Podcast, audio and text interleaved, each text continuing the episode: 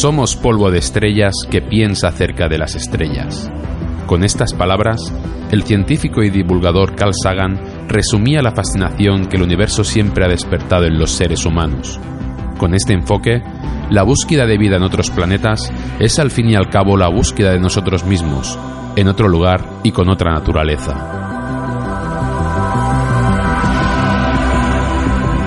Desde tiempos inmemoriales, la humanidad ha mirado a los cielos con distintos propósitos y comprensiones, para adivinar nuestro calendario o para guiarnos a través de los mares. Hoy, miramos a las estrellas y nos preguntamos si estamos solos y cuál es nuestro lugar en el infinito. Ahora que sabemos que no todo gira a nuestro alrededor, buscamos señales y cualquier tipo de vida fuera de nuestro planeta para intentar responder a la pregunta final que lleva intrínseca nuestra existencia. ¿Por qué? ¿Somos fruto de una casualidad o de un patrón que se repite en distintos tiempos y lugares? Sea cual sea la respuesta, quizá todavía no estamos preparados para entender sus consecuencias.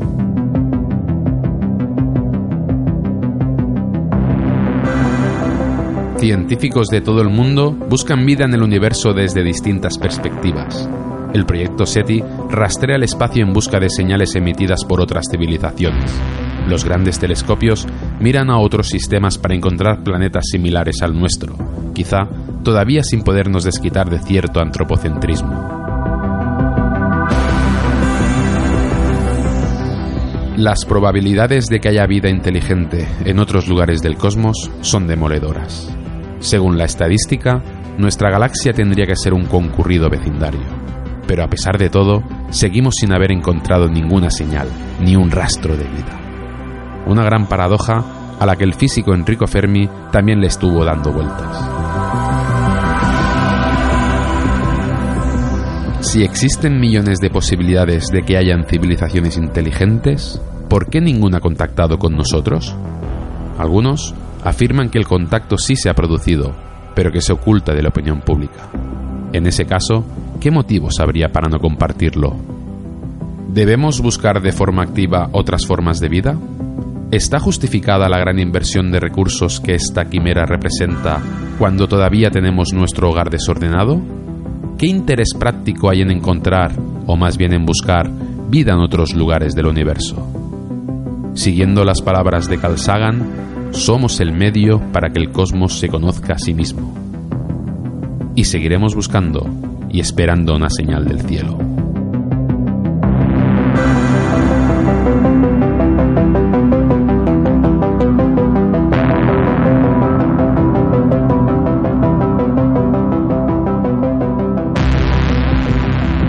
Este programa nace como una pregunta sin respuesta. Nos declaramos becarios porque solo tenemos preguntas y hablamos de misterio porque buscamos respuestas. Nuestra beca de hoy, ¿dónde está todo el mundo? Buscando vida en el universo.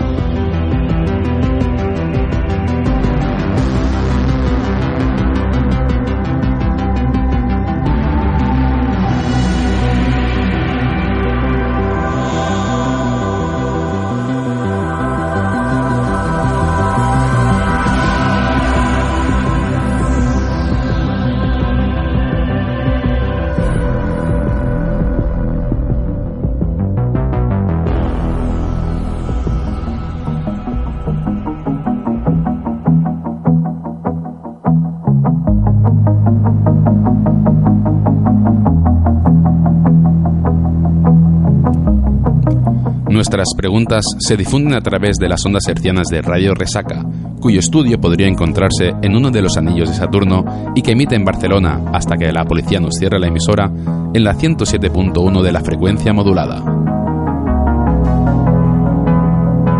También nos podéis escuchar en nuestro canal de podcast en iVoox y seguirnos en Facebook como Becarios del Misterio y en Twitter como Beca del Misterio.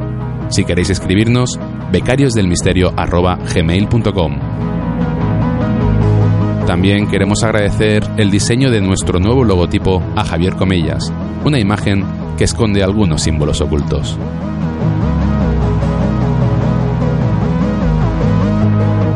Nuestro tema debate de hoy es la búsqueda de otras civilizaciones en el universo y la paradoja de Fermi. Desmenuzaremos las probabilidades reales de que existan otras formas de vida. Conoceremos qué estamos haciendo para encontrarlas y debatiremos las distintas hipótesis que se plantean para la ausencia de un contacto, tomando como guía un interesante artículo publicado por Tim Urban.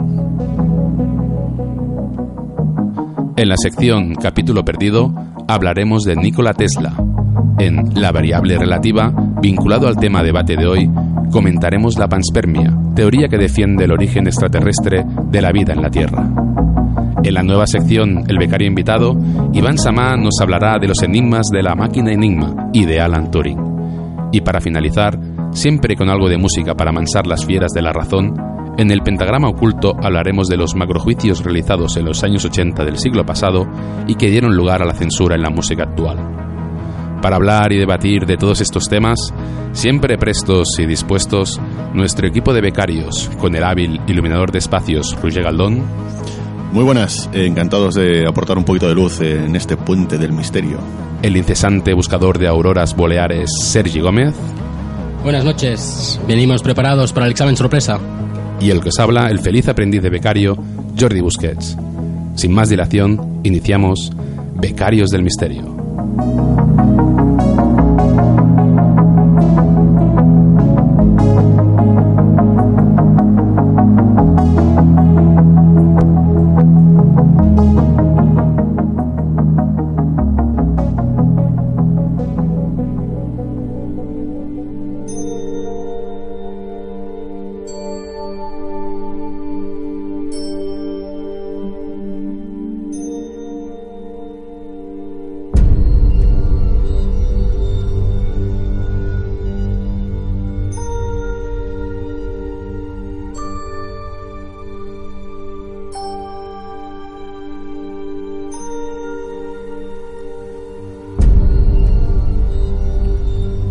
Eso es nuestra casa. Eso somos nosotros.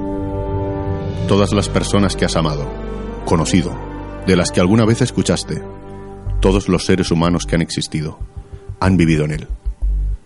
La suma de todas nuestras alegrías y sufrimientos, miles de ideologías, doctrinas económicas y religiones seguras de sí mismas.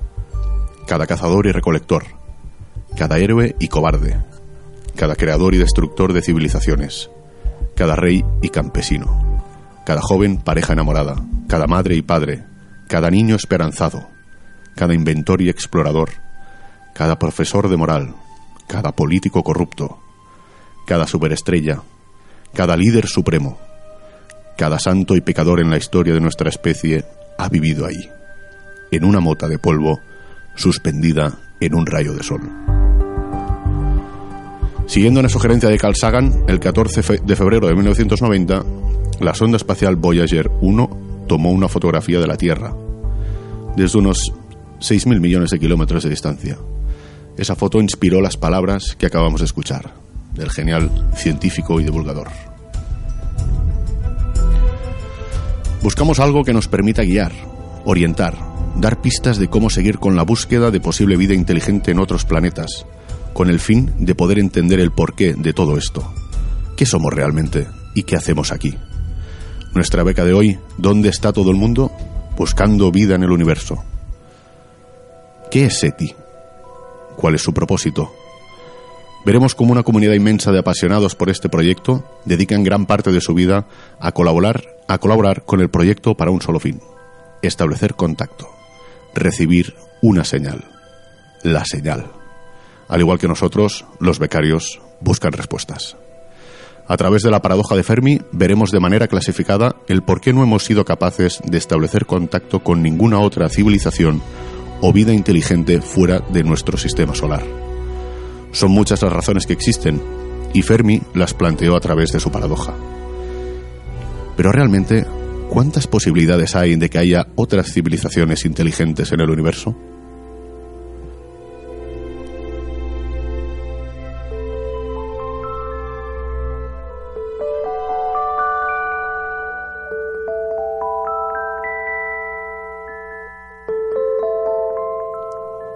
Basándonos en los datos validados por la ciencia actualmente, podríamos decir que hay entre 100 y 400 mil millones de galaxias en el universo.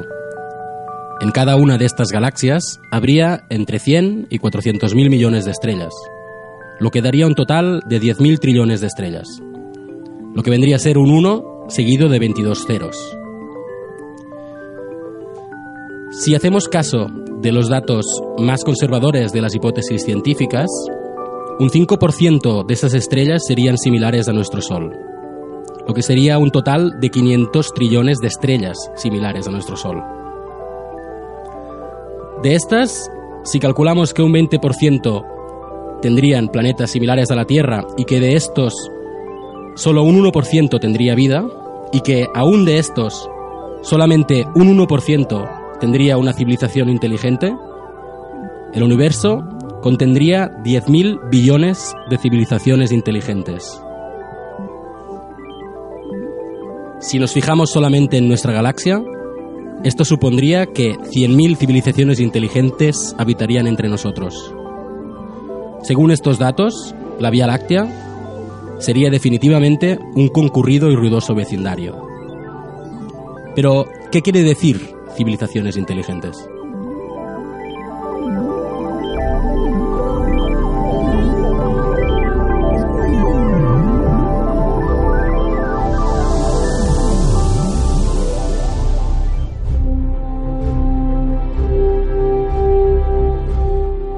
Bueno, hemos escuchado ahora las posibilidades que hemos planteado de que haya vida en otros planetas. Pero, ¿cómo serían esas civilizaciones? Vamos a intentar responder a esta pregunta a través de la comparación. El Sol es una estrella joven comparada con la edad del universo. Hay estrellas mucho más viejas con planetas mucho más viejos que la Tierra. Y a más edad, como en la vida, más experiencia y más posibilidades de que existan civilizaciones mucho más avanzadas que la nuestra. Ahora mismo nuestra Tierra tiene 4.540 millones de años. La tecnología de una civilización con mil años más sería ya un salto gigante. Sería como si nosotros ahora estuviésemos mirando a los soldados de la época medieval. Si imaginamos ya una civilización con millones de años de ventaja, sería ya una cosa totalmente incomprensible. Sería como si nosotros nos trasladásemos a otras escalas de la evolución y viésemos a los chimpancés. El astrofísico Nikolai Kardashev propuso una escala de cinco categorías para medir el grado de evolución tecnológica de una civilización basada en la cantidad de energía utilizable y la colonización del espacio. ¿Cómo sería una civilización de tipo cero? Bueno, una civilización de tipo cero serían civilizaciones con tecnología necesaria para emitir y recibir ondas de radio. En este punto es donde nos podríamos encontrar nosotros. Según unos cálculos que hizo Carl Sagan, eh, nos, puso en, la, en el 0,7. Siguiendo la escala que realizó Kardashev, eh, la civilización de tipo 1 sería una civilización que sería capaz de aprovechar toda la potencia disponible en su propio planeta. Una civilización de tipo 2 sería aquella capaz de aprovechar toda la potencia disponible de su estrella. Solo podemos llegar a imaginar cómo podríamos nosotros hacer eso. Y de ahí surgen cosas tan interesantes como la esfera de Dyson, ¿Qué sería una esfera de Dyson? Bien, sería una megaestructura de talla astronómica alrededor de nuestro Sol, por ejemplo, que permitiría aprovechar al máximo la energía de ese astro. Eh, al respecto, una noticia que saltó en octubre de 2015, unos astrónomos de la Universidad de Yale detectaron una estrella a 1480 años luz de la Tierra ubicada en la constelación de Cygnus y bautizada como Tabi, cuya luz parpadeaba de forma errática. Era tan inusual su comportamiento que salió la hipótesis de que fuera una esfera de Dyson construida por otra civilización, es decir, extraterrestres en obras. El SETI empezó a realizar escuchas en esa dirección, pero no, tuvo, no obtuvo ningún resultado. También se detectó que el brillo de esa estrella había disminuido en el último siglo. Podría parecer que esa estructura o esa esfera de Dyson estaba absorbiendo toda esa luz pero posteriormente se creyó que era debido a los cambios en los instrumentos de medición a lo largo de los últimos años. Estas oscilaciones solo pueden ser causadas por un objeto mil veces mayor que la Tierra, y después de plantear varias hipótesis, ninguna se ha confirmado. Sigue siendo la estrella más misteriosa que conocemos. Seguimos con la escala de Kardashev y nos encontramos con una civilización de tipo 3, que sería aquella capaz de aprovechar toda la potencia disponible en una sola galaxia. Sería como aprovechar, como si nosotros aprovechamos, aprovechásemos la energía de toda la Vía Láctea. ¿Qué, ¿Qué podríamos hacer con toda esa potencia? Parece difícil de creer, pero si imaginamos que existe una civilización con millones de años de ventaja a la nuestra, podría ser. Finalmente tenemos la, la, la civilización de tipo 4, que serían civilizaciones con una tecnología suficientemente avanzada como para cosechar energía y recursos en todo el universo. Los cálculos que hemos escuchado sugieren que debería haber al menos 100.000 civilizaciones que estarían haciendo ruido solo en nuestra galaxia. Y deberían hacerse notar, pero en cambio no vemos ni oímos nada. ¿Realmente? ¿Qué estamos haciendo para encontrar los rastros de otras civilizaciones en el universo?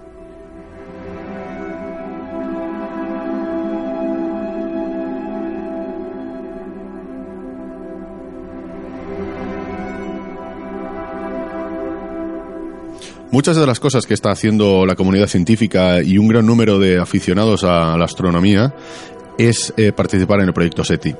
SETI es una gran comunidad de, científicos donde basan eh, su estudio o su, eh, su manera de funcionar a través de radiotelescopios que hay mm, distribuidos por todo el mundo y a través también de la computación distribuida, que es el proyecto, el proyecto SETI at Home no sé si alguno de vosotros eh, colabora o ha colaborado. Yo conozco gente que ha colaborado. Yo mismo no he colaborado nunca, pero conozco gente que sí que, Bueno, de hecho, conozco gente que ha colaborado y gente que ha intentado de colaborar y no... Y no sé si no ha sido validado o no ha podido contactar con ellos. Yo en la época, en la época del 486 yo tenía mi salvapantallas, el, el programa de SETI, entonces cuando el ordenador estaba desocupado, digamos, aprovechaba para descifrar esas señales, ¿no? Esa, esa es la grandeza, ¿no? De utilizar la computación distribuida con, con todo el mundo que quiera contribuir a, descifrar las señales que se van recibiendo de los radiotelescopios. De hecho, esta, este tipo sería, sería parecido a lo que, por ejemplo, en diseño, algunos si es diseñador sabrá que había unas, le llamaban granjas de ordenadores y era ordenadores distribuidos por todo el mundo en una sola red que se utilizaban para generar proyectos eh, que tenían como mucha, mucho volumen y se utilizaban esos ordenadores para conseguir un resultado mayor, es decir, mayor del que podría conseguir un solo ordenador. Sería este concepto, ¿verdad? Diría que actualmente existen todavía estos tipos, este de granjas y puedes enviar archivos para procesar, etcétera. Sí, sí, siguen existiendo y de hecho, bueno, mm, tenéis a un becario amigo vuestro que ha colaborado con SETI at Home. No sé si lo sabíais, pero bueno. Tú mismo has colaborado con yo, yo mismo he colaborado con SETI Home. Y sí que es, verdad lo que decía Jordi, que tienes el ordenador que mientras no lo estás usando, pues se utiliza todo, todo el procesado de, esa máquina para, para, aportar datos y descifrar señales y encontrar la famosa señal WOW, ¿no? Que de tanto se habla de ella. Es estimulante pensar que tu ordenador, o tú en este caso, puede ser el que descubra esa señal en algún momento. Yo creo que es la, la motivación que nos tiene a todos enganchados allí, ¿eh? Pero bueno. Eh, seguimos un poco con la idea esta de encontrar eh, o cuáles son las cosas que hacemos ¿no? para, para encontrar nuevas, nuevas formas de vida fuera, más allá de, nuestro sistema solar. Eh, con, esa idea nació el proyecto de SETI, que es el acrónimo en inglés del Search for Extraterrestrial Intelligence, y que, bueno, no, tiene un punto físico, sino es lo que decíamos, ¿no? Computación distribuida y basándose en la unión de distintos radiotelescopios que hay alrededor de, del mundo. La, misión, la misión fundamental es la que estamos comentando, ¿no? que al final es la escucha eh, o estar a la espera para recibir la escucha de esa señal esperada, de, de, poder establecer eh, un contacto con alguna civilización inteligente. ¿no? Aparte, tengo entendido que también hay, hay proyectos eh, que se dedican a lanzar mensajes, por si alguien de estas civilizaciones que pudieran estar en el universo pueden recibirlos. O sea, el anti-SETI, ¿no? digamos, es el proyecto METI, no sé si habéis hablado, oído hablar de él. Efectivamente, Sergi, sí, sí, el proyecto METI, que es justamente lo, opuesto a SETI. Es el proyecto que se encarga de lanzar señales al exterior con el fin de mm, encontrar eh, algún tipo de vida que, la sepa procesar y, y, responder si se diera el caso, ¿no? Es curioso que a nivel social mucha gente conoce METI, pero en cambio, eh, hay SETI, perdón, eh, pero en cambio METI es muy poco conocido, ¿no? Y también tiene un volumen importante de, gente participando. Sí, también es cierto que muchos científicos están en contra de esta, de esta práctica, porque no sabemos lo que hay ahí fuera. Stephen Hawking, por ejemplo, era, uno de los detractores del METI, porque a lo mejor hay especies ahí fuera que son depredadoras y estamos como como lanzando una señal de hey, estamos aquí. Claro, ¿para qué vas a llamar la atención, no? Si no sabes lo que, cómo serán. Sin duda es algo que mm, pone en vulnerabilidad un poco nuestra raza humana, quizás. Mm, No lo sé, pero es sin duda algo, algo a debatir, porque no sabemos si realmente es algo que, que nos puede beneficiar o no, ¿no? Incluso Carl Sagan, que es uno de los pioneros o precursores de, de esta búsqueda de otras vidas, el METI tampoco lo tiene claro, por lo que decía. Hay más formas, hay más formas para, para contactar o para recibir respuestas más allá de nuestro sistema solar. Son, por ejemplo, las, las sombras de exoplanetas, ¿no? Gracias a la potencia de los telescopios, como el que he montado sobre la sonda espacial Kepler, podemos estudiar las estrellas en busca de curvas de luz que indiquen que una forma irregular ha pasado por delante o no. De esta manera podríamos ver si hay cuerpos celestes que presentan una forma esférica o si un objeto distinto a los que conocemos como cuerpos celestes ha pasado por ahí, por tanto podríamos interpretar que aquello es algo desconocido al menos y sujeto a estudio. De hecho, imagino que es eh, con este tipo de proyectos es como descubrieron lo que ha comentado antes Jordi de, esa posible esfera de Dyson alrededor de, de una estrella, ¿no? Sí, sí, sí, fue a partir de este tipo de, de- metodología y también fue con esta metodología con la que se descubrió el, el- sistema solar TRAPPIST-1. Corrececto, así es, así se descubrió el Trappist 1. Hay más maneras o más fórmulas, ¿no? Por ejemplo, el control de estrellas, basándose en la posibilidad de encontrar civilizaciones por debajo del tipo 3 de- en el universo. Nuestros telescopios persiguen cambios de patrones lumínicos en las estrellas que podrían estar generados por el uso, como decía antes Jordi, de esferas Dyson por otras civilizaciones. Desde 2005, el Fermilab estudia los espectros emitidos por las estrellas en busca de radiaciones infrarrojas que podrían estar relacionadas con estrellas cubiertas por este tipo de dispositivos. Con lo cual, es otra manera muy interesante también de... O sea, es rastrear tecnología, posible tecnología extraterrestre. Exactamente. Otra manera podría ser eh, a través de la búsqueda de gases. Desde hace cinco años, la NASA estudia atmósferas similares a la Tierra. Es qui- quizá una, una de las eh, más plausibles o, que más podamos entender, ¿no? El hecho de encontrar algo muy similar a nuestro planeta Tierra y nos que nos al final nos permitiría en- entender muy bien lo, lo que estamos buscando, ¿no? Oxígeno, metano, eh, así como, bueno, el ozono. O sea, esto sería más bien intentar de buscar planetas eh, que pudieran dar lugar a vida tal Exacto. como las entendería aquí en la Tierra, ¿no? Porque esto también es un tema interesante. La vida solamente podría existir en base al carbono o a, la- a- a los gases que, que actualmente o que, que tiene la Tierra desde, desde que se fundó, o puede existir también en cosas que para nosotros ahora mismo serían veneno puro y, y temperaturas extremas. Claro, eh, es un tema de debate. O sea, realmente tenemos una visión muy antropocentrista en este sentido.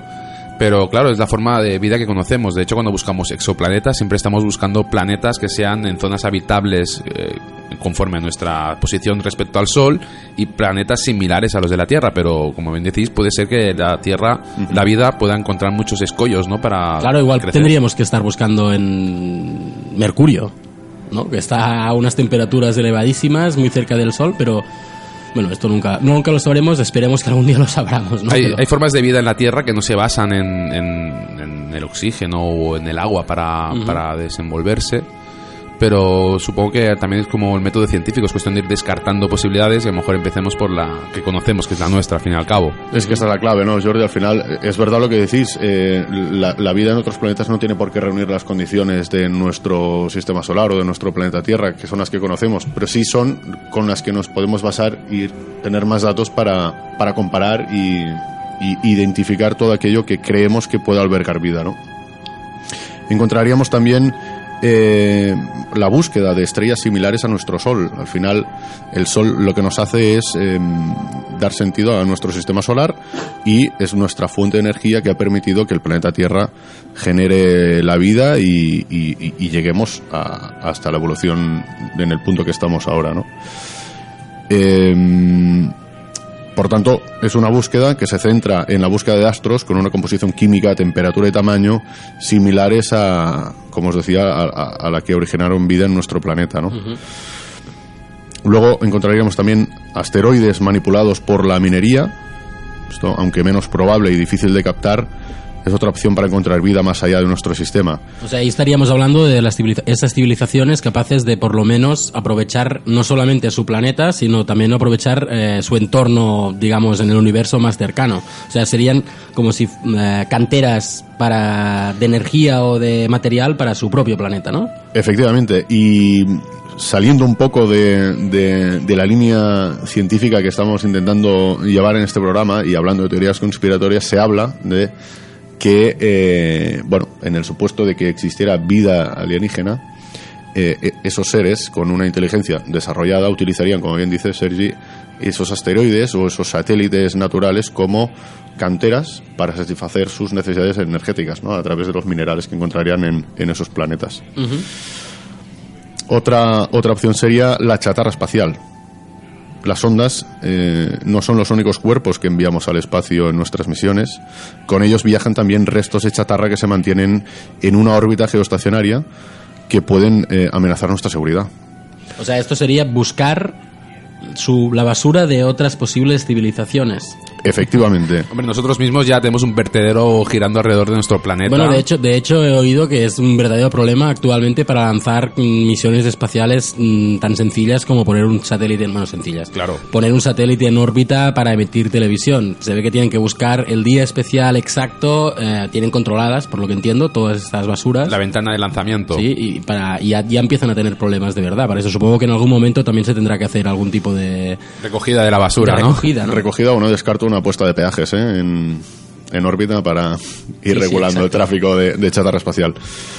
Bueno, un poco estas son las las, em, las opciones o, o las sí las opciones que, que se barajan se, se, se utilizan para establecer eh, o, o encontrar hallar un poco eh, vida más allá de nuestro sistema solar. Pues entonces, si sabiendo todos lo que hemos dado en la introducción de este tema, de bueno, todos estos cálculos, ¿no? Que dicen eh, que podría haber hasta 100.000 civilizaciones inteligentes en nuestro propio sistema solar, o sea, la Vía Láctea.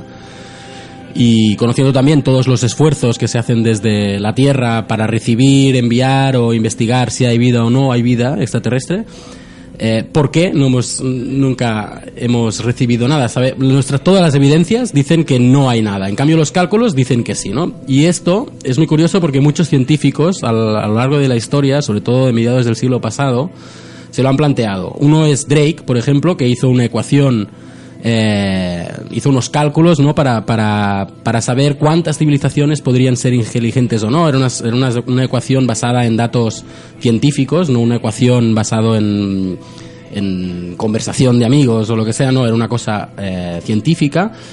Y, otro, el, seguramente el más conocido entre este ámbito, fue Enrico Fermi, que mm, postuló su paradoja, la paradoja de Fermi. La paradoja de Fermi, de hecho, se pregunta exactamente esto que hemos dicho al principio. O sea, si todas las hipótesis y datos que tenemos indican que tendría que haber un montón de, de civilizaciones, ¿por qué todas las evidencias que tenemos indican que no hay ninguna? ¿no? Primero de todo, ¿quién era Enrico Fermi? Enrico Fermi era un eh, físico enormemente reputado, de hecho fue un premio Nobel de física. Era un, un científico de origen italiano que luego se nacionalizó estadounidense porque estuvo participando eh, en el proyecto Manhattan, que es el proyecto que creó la primera bomba atómica, la bomba atómica de Estados Unidos. Este científico era conocido en su entorno porque realizaba una serie de deducciones, unas- unos problemas de estimación con eh, unas soluciones eh, concretas a partir de pocos o ningún dato.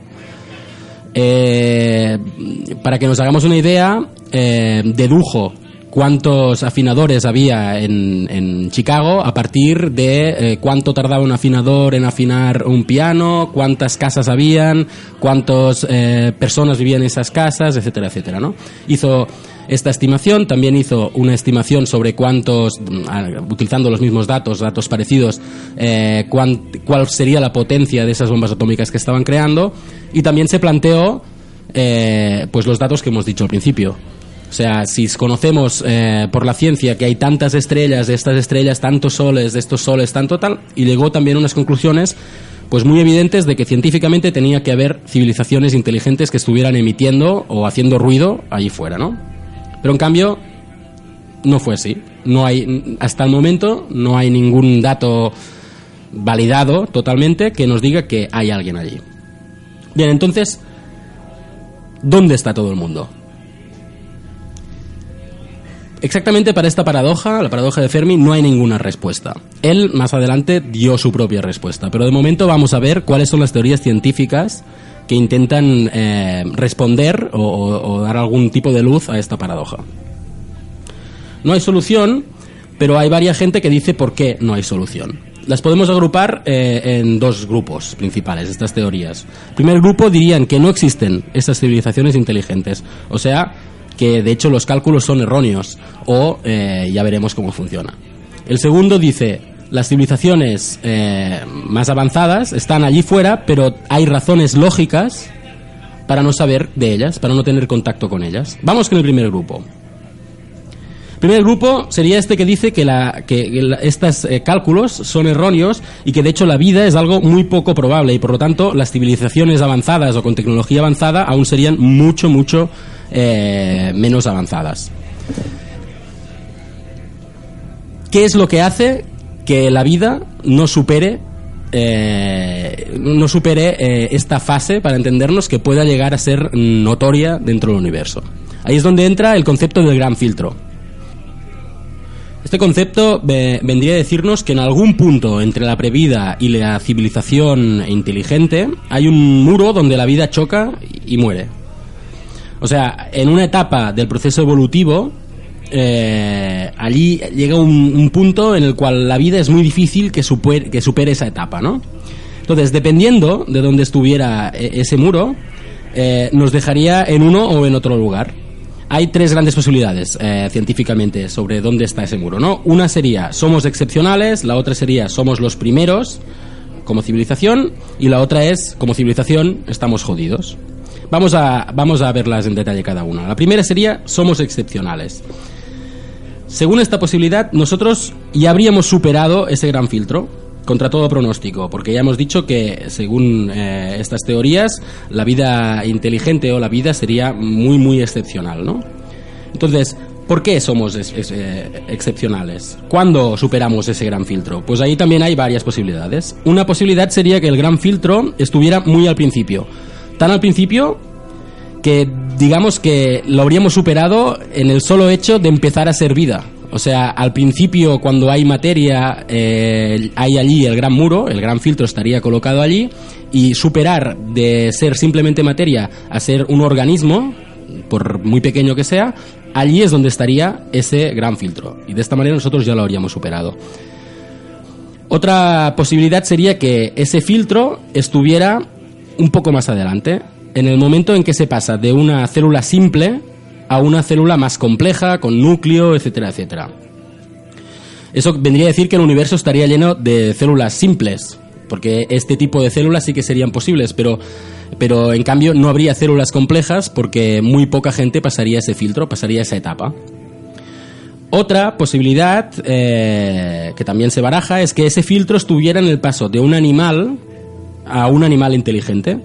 O sea, ese filtro estaría en el chimpancé. Eso querría decir que en muchos mundos habría muchos animales parecidos al chimpancé que tiene pues unas relaciones sociales entre ellos, pero la comunicación parece ser que es limitada si la comparamos con, con un ser humano. Eh, pero no habría tampoco eh, gente inteligente y por lo tanto no podrían enviar ningún tipo de, de mensaje. Y hay una posibilidad descartada eh, que es interesante de, de, de, mencionar igualmente porque también se, se, propuso en su momento que una posibilidad fuera que el filtro estuviera eh, en el momento en que un organismo fuera unicelular a pluricelular. Esta teoría, o sea, esta posibilidad se descarta porque eh, se ha comprobado científicamente, según los datos actuales, los datos, actual, los datos, los datos actuales, que por lo menos en la Tierra eh, se conoce que esto ha sucedido unas 46 veces. Y claro, eso dejaría atrás, eh, o sea, dejaría de ser una posibilidad, porque el gran filtro se supone que es algo extremadamente improbable, y si solamente en nuestra Tierra eh, el paso de unicelular a pluricelular ha ocurrido 46 veces, se podría descartar directamente de, como posibilidad ¿no? de, esta primera, de esta primera opción. Bueno, vamos a la segunda probabilidad. La, la segunda posibilidad sería que nosotros seríamos los primeros. Esto vendría a decir que la juventud del espacio es tal que estamos al inicio de la vida, en general, para todo el universo. En esta teoría estaríamos avanzando en paralelo o en solitario en una carrera desde la vida a la vida superinteligente y aún no habríamos llegado ni nosotros ni ninguna otra civilización. Por lo tanto, sería imposible aún recibir ningún mensaje o incluso emitir ningún mensaje que pueda recibir otra civilización. Y luego estaría la posibilidad 3, que sería la que lleva por título Estamos jodidos. En esta, según esta posibilidad, nosotros ni seríamos especiales ni seríamos los primeros. Por lo tanto, el filtro aún estaría por delante de nuestra evolución. Esto quiere decir que la vida progresaría periódicamente en el universo en general, en varios planetas, no solamente en el nuestro, hasta un nivel de inteligencia medio, pero algo impediría llegar eh, siempre a un estadio de inteligencia superior. ¿Qué podría ser ese algo, no? Ese algo podría ser una catástrofe natural, pero no tenemos que pensar en las catástrofes naturales de nuestro planeta. Un tornado, un tsunami, no. Tendría que ser una catástrofe natural que pudiera reproducirse a nivel galáctico. Eh, este tipo de catástrofes se conocen en, en- la ciencia, por ejemplo, que eh, en varios eh, miles de años puede haber eh, bueno, varias catástrofes. Una de ellas, la más importante, sería un brote de rayos gamma, que sería una explosión, eh, una explosión eh, localizada en el centro de- de una galaxia y, que se, se, se conoce que existe porque se ha observado. Tendrían que haber también aquí, por ejemplo, los meteoritos, un meteorito que pudiera arrasar. Un meteorito seguramente no entraría dentro de esta... Bueno, podría entrar, sí, porque por lógica seguramente en todas las galaxias podría haber ese tipo de catástrofe natural y que por estadística siempre acabara arrasando esas civilizaciones antes de que pudieran llegar a un, a un estadio súper tecnológico. Como pasó con los dinosaurios, en teoría, por ejemplo. Claro, en la Tierra se supone que ha pasado dos veces este tipo de catástrofes, ¿no? pero aún no ha pasado, por ejemplo, con nuestra civilización que consideramos inteligente. En todo caso, tendría que ser una catástrofe natural, como digo, que puede ser reproducible en otros planetas y probable en otros planetas. ¿no? Nosotros siempre pensamos en las catástrofes como algo, el niño, por ejemplo, pasa cada dos años. Seguramente aquí tendríamos que ampliar esa magnitud de tiempo y decir, no, esto es algo que pasa cada 3.000 años y que afecta no solamente una parte de nuestro planeta, sino nuestro planeta y varios planetas. ¿Vale? Esta sería una de las posibles, ¿no? Eh, Ese, ese punto que no deja pasar la vida de inteligente a superinteligente sería una catástrofe natural de origen posiblemente eh, galáctico. Y luego habría la autodestrucción, que sería que toda civilización inteligente alcanza un nivel de tecnología que hace que esa propia civilización se autodestruya con su propia tecnología. Y ahí es donde, de hecho, Enrico Fermi daba su resultado a su propia paradoja. Tenemos que pensar que en ese momento Enrico Fermi estaba eh, ayudando, bueno, en ese momento, en su vida había estado eh, ayudando en el proyecto Manhattan, o sea, él había ayudado a construir la bomba atómica, sabía de qué estaba hablando. Estaban construyendo la primera arma de destrucción masiva y de momento una de las armas de destrucción masiva más letales que existen, ¿no? O sea, él se consideraba parte de ese gran filtro, quizá. Claro, entonces de hecho de ahí eh, que él mismo mm, parece ser que se respondió a su propia a, a su propia teoría con esta respuesta concretamente. Aunque eh, hemos de decir que la paradoja de Fermi como paradoja no tiene respuesta aún, pero él era su opinión eh, concreta sobre su propia paradoja. Bueno, pues estas serían eh, todas las posibilidades dentro del primer grupo, que era eh, no existen esas civilizaciones inteligentes que puedan emitir ni, nosotros podamos recibir mensajes porque no se tiene en cuenta ese gran filtro. ¿Vale? Entonces luego habría el segundo eh, gran grupo de, teorías. Y ese segundo gran, gran grupo de teorías sería que las civilizaciones inteligentes sí que existen, están ahí fuera, pero por razones lógicas nosotros no podemos saber de ellas. Efectivamente, Sergi. Y es que las explicaciones del grupo 2 eliminan cualquier noción de que somos excepcionales o los primeros de nada. Por el contrario, creen en el principio de, de mediocridad, cuyo punto de partida es que nuestra galaxia, sistema solar, planeta o nivel de inteligencia no tiene nada inusual ni excepcional hasta que se demuestre lo contrario. Haciendo hincapié en el hecho de que nuestra búsqueda de señales se extiende solo hasta unos 100 años luz de lejos de nosotros, un 0,1% de la galaxia, y sugiriendo una serie de posibles explicaciones. Empezaremos por la posibilidad número uno, que es la vida superinteligente, bien podría, que, que la vida superinteligente bien podría haber visitado ya la Tierra, pero antes de que estuviéramos aquí. Esto genera ciertas dudas, pero, pero podría ser. Es decir, en el contexto del universo, los seres humanos conscientes solo han estado presentes unos 50.000 años. Un segundo en la historia de, de todo el universo.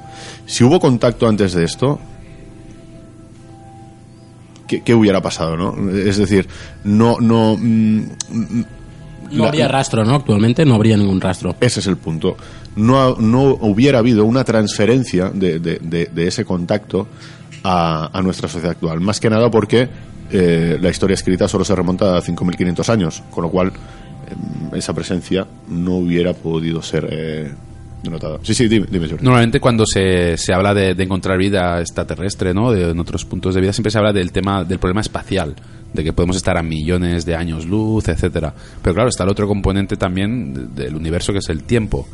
Y coincidir dos civilizaciones en el mismo espacio de tiempo en este gran calendario universal es, es complicado. Es posible que a lo mejor sí que hubiera civilizaciones que, hablando del gran filtro, ahora no estuvieran ya, pero en su momento sí, y nosotros no. Y por lo tanto, no solo hemos coincidido en el espacio, sino que tampoco hemos coincidido en el tiempo. Y tirando el hilo de las teorías conspiratorias, eh, encantan, que, tanto le gustan a pues es posible que a lo mejor sí que hemos encontrado signos de, de esas visitas de, de- de extraterrestres en otros planetas, pues a lo mejor en jeroglíficos o, o en, no sé, o en otros tipos de símbolos en los aztecas o los mayas, ese famoso astronauta que, que se, que se comenta, que podría ser una señal de, las visitas de, otros seres, ¿no? El problema es la interpretación de estas señales, ¿no? De si somos capaces de leerlas como debemos leerlas e interpretarlas o no. Vi aquí un debate también, ¿no? Una segunda posibilidad sería que la galaxia ya haya sido colonizada. Pero resulta que vivimos en una zona rural eh, y desierta de la galaxia, ¿no? Eh, podría ser un, un símil parecido a cuando los europeos descubrieron América. ¿no? Eh, es decir, la descubrieron, pero es que ahí había gente viviendo, ¿no? Entonces, pero la gente que había viviendo en América conocía la existencia de que había gente alrededor suyo, eh, estaba muy cerquita, en realidad, en términos de espacio-tiempo, tal y como los conocemos ahora, son ocho horas de vuelo, ¿no? Pero hace muchos años eso no era así. Un poco esta posibilidad 2 plantea este concepto espacio-tiempo eh, en el cual pues podríamos estar nosotros en una zona apartada rural dentro de, de la galaxia que no nos permitiría establecer contacto, ¿no? Claro, pero tal como lo comentas tú, esto indicaría realmente que las civilizaciones no serían muy, muy avanzadas, porque, porque aunque estuviéramos muy alejados, con ese avance tecnológico tendrían que ser capaces para que fueran avanzadas, ¿no? Seríamos unas civilizaciones parecidas a nivel de tecnología. O sea, nos parecería a nosotros y a ellos que estamos eh, muy lejos, como has hecho la analogía antes con los europeos y la gente de, de Norteamérica o de América, ¿no? que eh, por el hecho de que había un mar no se podía llegar, hasta que llegaron a un punto de tecnología que podían llegar. Sin duda alguna. Eh, Es que ahora planteas un debate muy interesante que es el, como bien decías, antes nos separaba un mar y la tecnología era limitada para cruzar ese mar hasta que se, se aprendió. Quizá no es tan complicado llegar a otro sistema solar y establecer contacto con un planeta Tierra mm, como el nuestro, ¿no? El problema es qué tecnología tenemos ahora para poder llegar allí. Quizá Claro, no sea eh. tan difícil. En esta posibilidad, de hecho, estaríamos pensando que estas civilizaciones realmente están a un nivel tecnológico que no les permite eh, acortar esa distancia. Exacto, exacto. Esa sería la posibilidad número dos. La posibilidad tres eh, sería, por ejemplo, eh, lo que enlazaríamos con el concepto de colonización física, que, resu- que- que resultaría un concepto delirantemente atrasado a las especies más avanzadas. ¿no? ¿Qué quiere decir eso? Eh, antes lo comentaba Sergi en, el, en las civilizaciones de tipo 2, ¿no? que, eran, que eran capaces de, de- de, bueno, de establecer energía con, con su estrella, crear un medio ambiente perfecto para sí mismos y satisfacer todas sus necesidades. ¿no? ¿Qué necesidad tendrían estas civilizaciones de colonizar algo realmente tan atrasado como podríamos ser nosotros en este punto? ¿no? Y, y es, es- es- eso es lo que plantea esa posibilidad 3, ¿no? Que la verdad es que me parece muy interesante esta posibilidad, no sé qué opináis, pero, pero realmente si hubiera un- una, una vida realmente tan avanzada, ¿qué necesidad no habría de contactar con algo tan obsoleto o atrasado como podríamos ser nosotros? No lo sé. La posibilidad 4, y, y enlazando un poco con lo que comentábamos antes eh, acerca de SETI y METI, se, eh, se basa un poco en las civilizaciones depredadoras que puede haber ahí fuera y la mayor parte de la vida inteligente sabe que es mejor no emitir señales al exterior y anunciar su ubicación.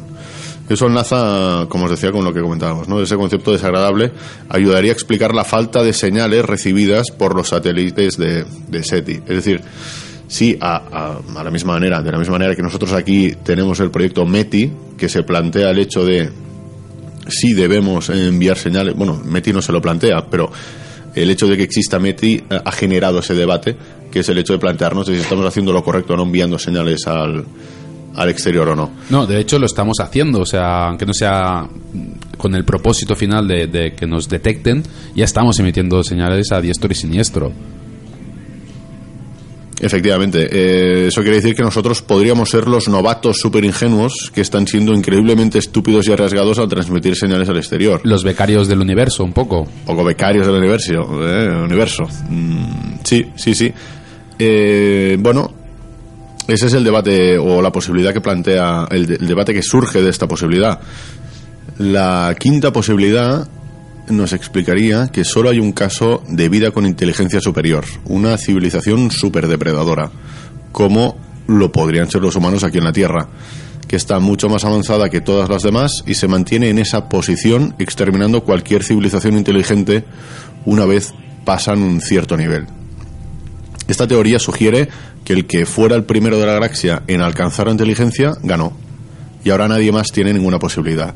Esto podría explicar también la falta de actividad que hay ahí fuera, porque el número de civilizaciones súper inteligentes sería solo una, reduciendo todas las posibilidades que tenemos de contactar con muchas o supuestas vidas que creemos que pueda haber, habiendo solo una. Continuamos desgranando el artículo de Tim Urban y seguimos con las explicaciones, las posibilidades del gran grupo 2 de por qué no hemos tenido un contacto con otra civilización inteligente del universo. En la posibilidad número 6 del gran grupo plantea la hipótesis de que sí que hay un montón de actividad y ruido ahí fuera, pero nuestra tecnología es demasiado primitiva y estamos prestando atención a las cosas equivocadas sería como que estamos con un walkie-talkie escuchando, buscando radiofrecuencias cuando los extraterrestres están comunicándose por WhatsApp.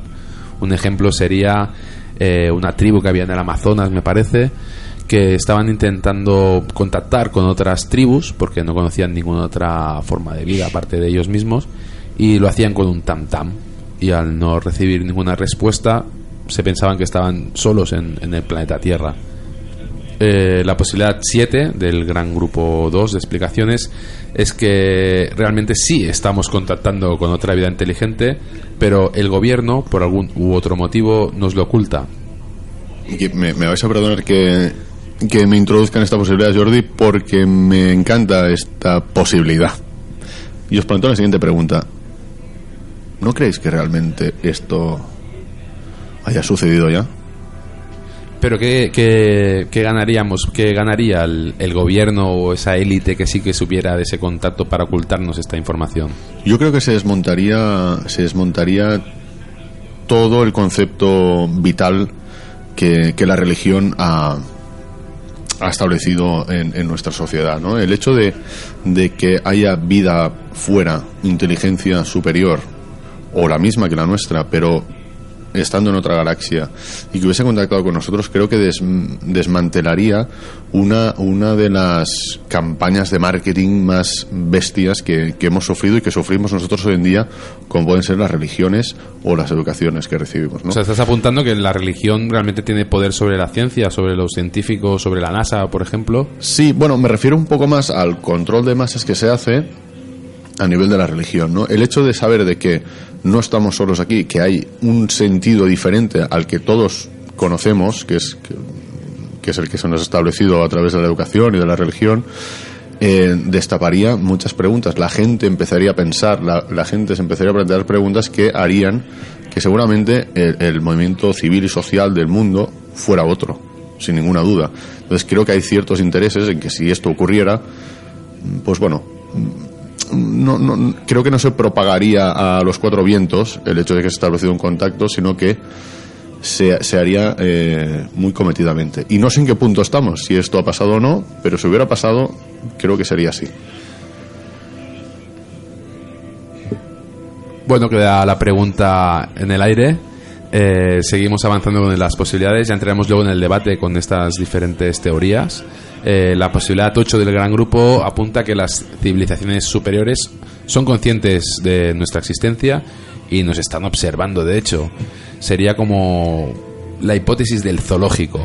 Somos una especie de reserva natural que nos tienen ahí como, no sé si una especie de probeta o una especie de acuario y que, bueno, prefieren que nos dejan a nuestro libre albedrío. De hecho, esto ya ocurre, eh, o sea, en nuestro, en nuestro planeta ya hay un ejemplo de esto. Hay las eh, islas Sentinel del Norte, que me parece que eh, pertenecen a la India. Se sabe que hay una, mm, un, un grupo, un grupo tribal que vive allí. Sí que ha habido algún contacto, siempre ha sido un contacto violento y al final, eh, pues eh, los indios, el gobierno indio decidió eh, no interferir nunca en esa civilización y de hecho cuando hubo el gran tsunami eh, que arrasó las costas de Asia, eh, en lugar de mandar a alguien para ver si allí había afectado o no, lo que hicieron fue empezar a, a- a mirarlo vía satélite, de tal manera que no hubiera ninguna interferencia. ¿no? Esto sería una reserva real que existe en el, en el planeta Tierra. eh, es una reserva a un, a un nivel humana, para entendernos. Claro, claro, no es una reserva cultura natural, animal, exacto. digamos. No, no, no, es una reserva de un grupo humano que podríamos hablar en otro programa, la isla Sentinel del Norte. Interesante. Eh, seguimos con la posibilidad número 9 del segundo grupo y apunta que las civilizaciones realmente superiores están aquí, a nuestro alrededor, pero somos demasiado primitivos como para poder percibirlas. Por ejemplo, nosotros, claro, no nos planteamos comunicarnos con una hormiga. Vemos que son otra forma de vida, otro tipo de vida y que, bueno, no podemos comunicarnos con ellas de forma de forma intelig- te- inteligible, ¿no? Y, y por último, la situación número 10 plantea un cambio, ¿no? Un, un cambio de esquema que sería que estamos completamente equivocados con respecto a nuestra propia realidad. Sería un poco como que, como que estamos viviendo en Matrix.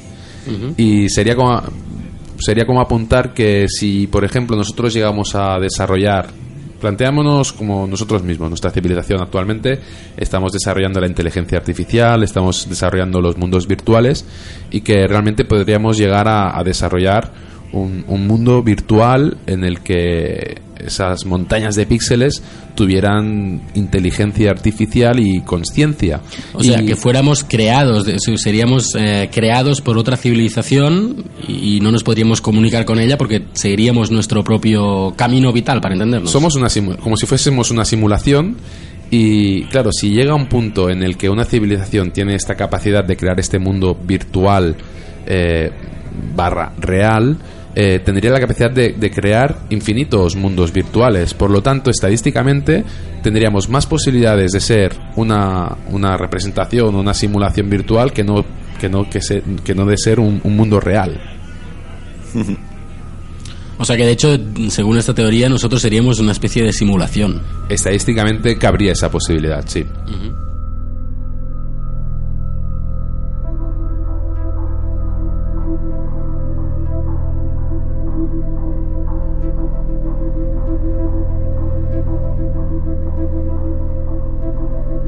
Hemos conocido las posibilidades de que haya vida inteligente en otros lugares del universo y también hemos escuchado las teorías planteadas en el artículo de Tim Urban de por qué no nos han contactado. Nosotros hemos intentado contactar con algún experto para que nos ilustrara sobre este tema y hemos enviado algunos mensajes a SETI, pero no hemos recibido ninguna, respuesta. Pero como en el ADN de Becarios del Misterio está el pisar el terreno, como siempre, hemos querido salir a la calle para escuchar las opiniones de la gente de a pie. La primera pregunta que hemos formulado ha sido si creen que hay otras civilizaciones inteligentes en el universo.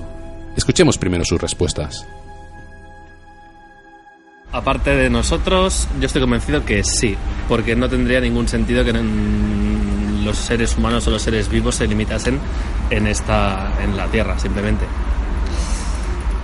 Eh, sí, porque sería un poco ególatra, ¿no? Pensar que somos los únicos. Eh, sí, porque para mí tampoco tiene sentido que estemos solos en todo este espacio. Claro. Sí, porque he notado su presencia. Eh, vida seguro, inteligente, supongo que sí. El universo es muy, es muy grande. No, la verdad es que no creo nada en eso. Sí, creo que hay vida inteligente en el universo aparte de nosotros. Eh, estoy seguro que sí que existe vida inteligente. Eh, a nivel de probabilidad, si la genética ha mutado de la forma que ha creado la vida inteligente en la Tierra, estoy seguro que es posible que haya pasado en otros sitios. Yo creo que sí que hay otras vidas inteligentes en el universo, pero aún no hemos podido contactar con ellas.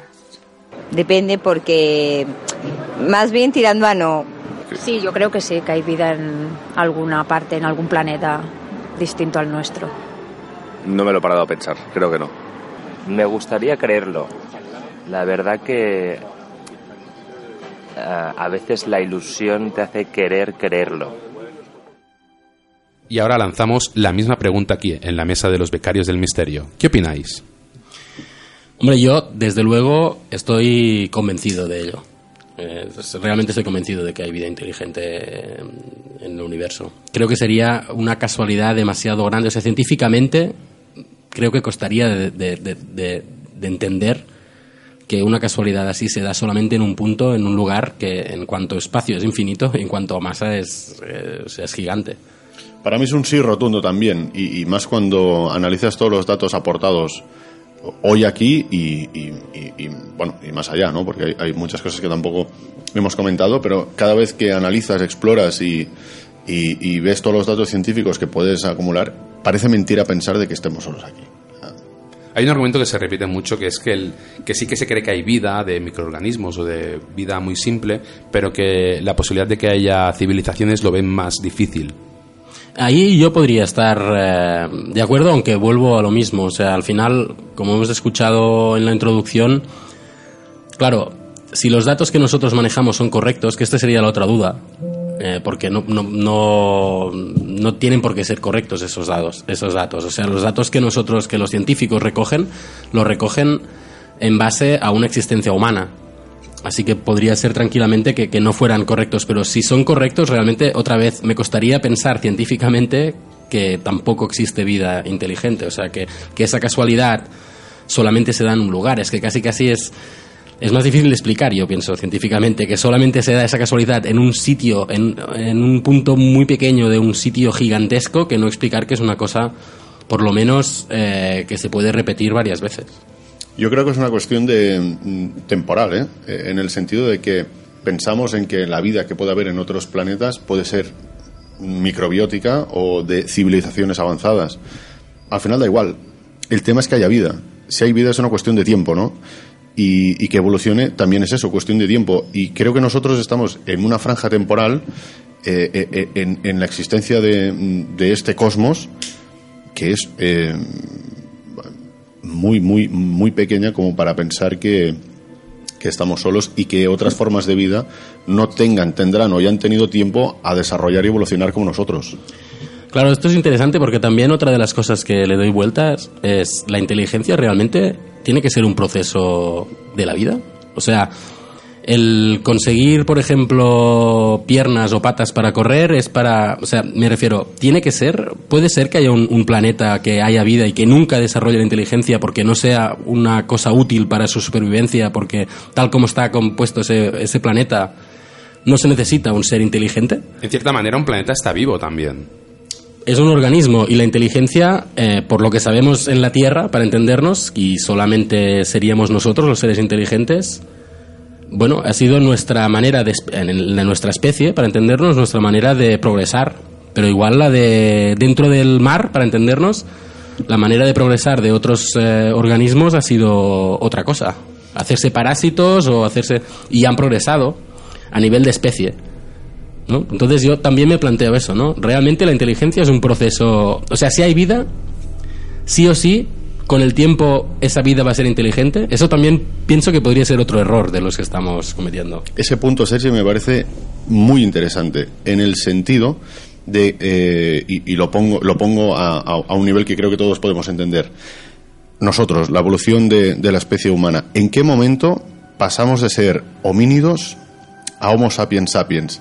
Que, la diferencia radica básicamente en que hay un empieza a haber cierta inteligencia, hay un pensamiento creativo.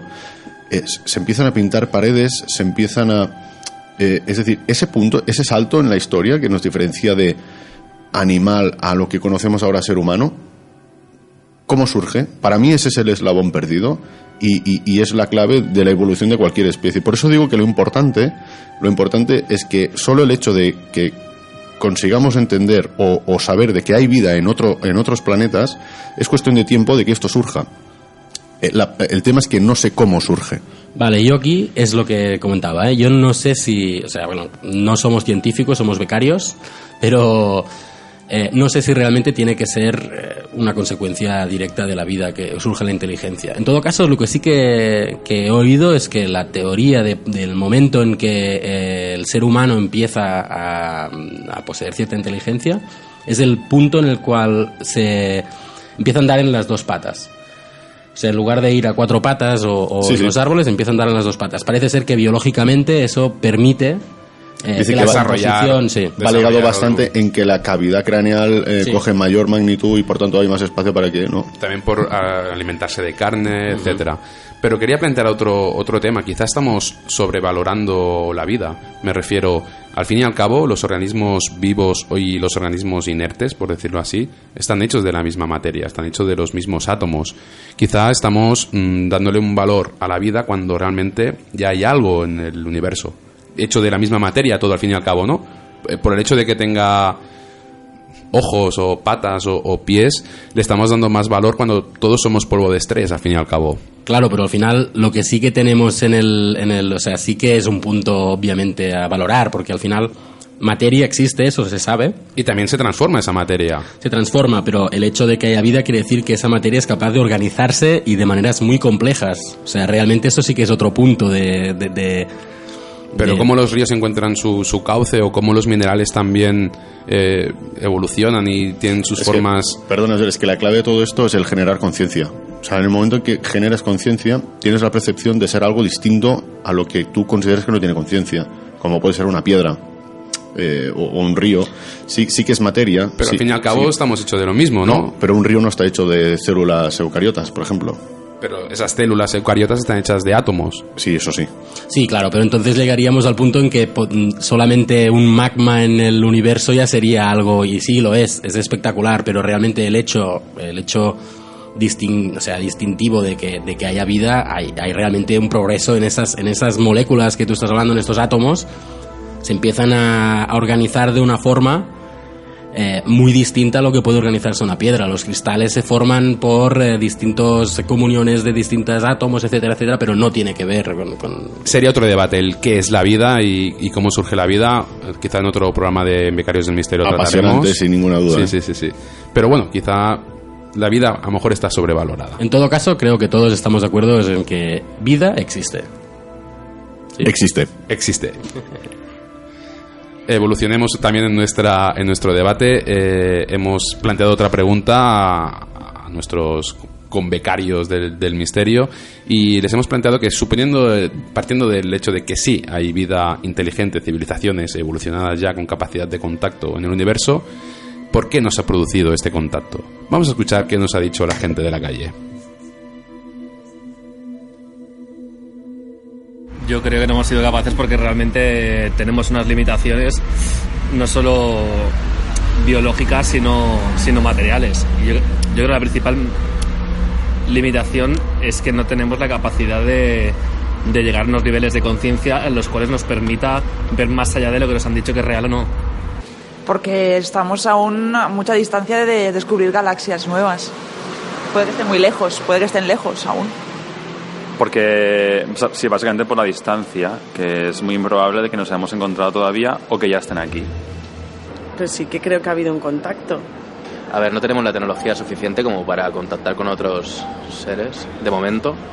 Y no somos tan interesantes como para que ellos vengan a vernos. Bueno, si hubiera vida extraterrestre y evidentemente no han contactado con nosotros, es porque tecnológicamente no han podido hacerlo. Porque nuestros planetas o nuestras civilizaciones están demasiado separadas en el espacio. Eh, el hecho de que pueda haber vida inteligente no significa que sea el mismo tipo de inteligencia que el que entendemos nosotros. Eh, podría ser que ellos estén mandando mensajes, pero sea en un código que nosotros no entendemos como comunicación y por lo tanto que no nos hayamos enterado. Podría ser que su, su, forma de composición molecu- molecular sea tan distinta a la nuestra que nosotros no entendamos eh, que esto es un ser vivo o que esto es un ser inteligente. Como bien dice el nombre, vida inteligente, tiene una vida, ¿no? Una mente superior a la nuestra y nosotros aún no hemos sido capaces de descifrarlas. Porque es súper... No sé, no- que no, que yo creo que no. Ostras, no lo he parado a pensar, ¿eh? Pero quizás no han tenido la necesidad. No, yo creo que si, si hay vida, que no lo sé y no lo he indagado, interesa, seguro que no les interesa. En ese aspecto seguro que hay vida y no nos interesa decirlos. Vivimos en la inopia. Quizá algunos privilegiados lo hayan podido tener, pero el resto no. Y el hecho de que algunos privilegiados lo cuenten puede hacer que tú creas en ello o no. No, la verdad es que no lo creo. No sé si a veces dicen, ¿no? De todos esos gobiernos que a, saber si tienen algo, pero no, no creo que sea una cosa que se ocultara. No, no, no lo creo. Yo creo que sí que hemos contactado. Yo, por ejemplo, no sé si tú eres un extraterrestre. No, de hecho, tú no sabes si yo soy un extraterrestre.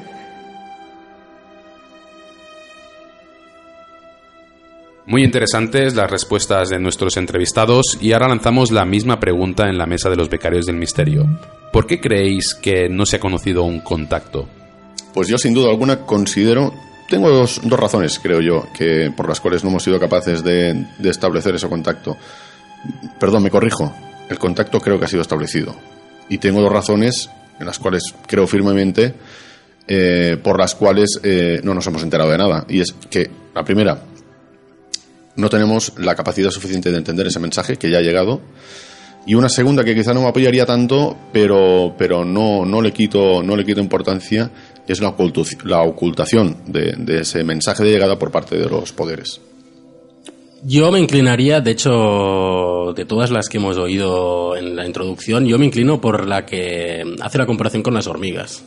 O sea, un poco la que decías tú, Roger, también, ¿eh? Muy, muy de acuerdo con O esa sea, eh, es que es posible que, de hecho, uno de los, uno de los de, de la gente que hemos cogido a la calle lo apuntaba, ¿no? O sea, ¿por qué no puede, si esa esa vida inteligente, supuesta vida inteligente eh, que está ahí fuera, eh, tiene una existencia absolutamente distinta a la nuestra y por lo tanto actúa, bueno, actúa, vive, es un ser absolutamente distinto a nosotros, y es que igual directamente el concepto de comunicación nuestro y el suyo no son compatibles. Así que pueden estar enviando, nosotros enviando señales eh, con ondas en un, y, ellos enviándolos con una cosa que nosotros no entendemos, ni sabemos captar, ni sabemos que se puede captar, ni que existe. Entonces, yo me inclino más por esa teoría. Yo me inclino por la, quizá por la opción del espacio-tiempo. Hasta ahora nosotros conocemos unos 2.000 planetas eh, alrededor de, de soles, más o menos, que podrían tener posibilidad de vida, pero realmente hemos explorado un 0,1% del universo que conocemos. Entonces, a nivel espacial ya es una- se nos va de las manos y luego a nivel temporal también, como comentábamos en, en la teoría del gran filtro, eh, llega un punto que una civilización se puede extinguir, por lo tanto podemos no haber coincidido con ellos eh, en el mismo momento o a lo mejor han venido ellos en otra ocasión a visitarnos y no hemos eh, podido establecer nosotros un contacto fehaciente o que sepamos hoy en día. Y otra posibilidad que me gustaba mucho también del artículo es sobre la sobre el hecho de que quizá estamos viviendo una simulación, de que estamos dentro de, una especie de Matrix y que, y que seamos una simulación realizada por un supercomputador, que fue una afirmación que hizo, por ejemplo, Elon Musk. Esa me gusta mucho a nivel romántico.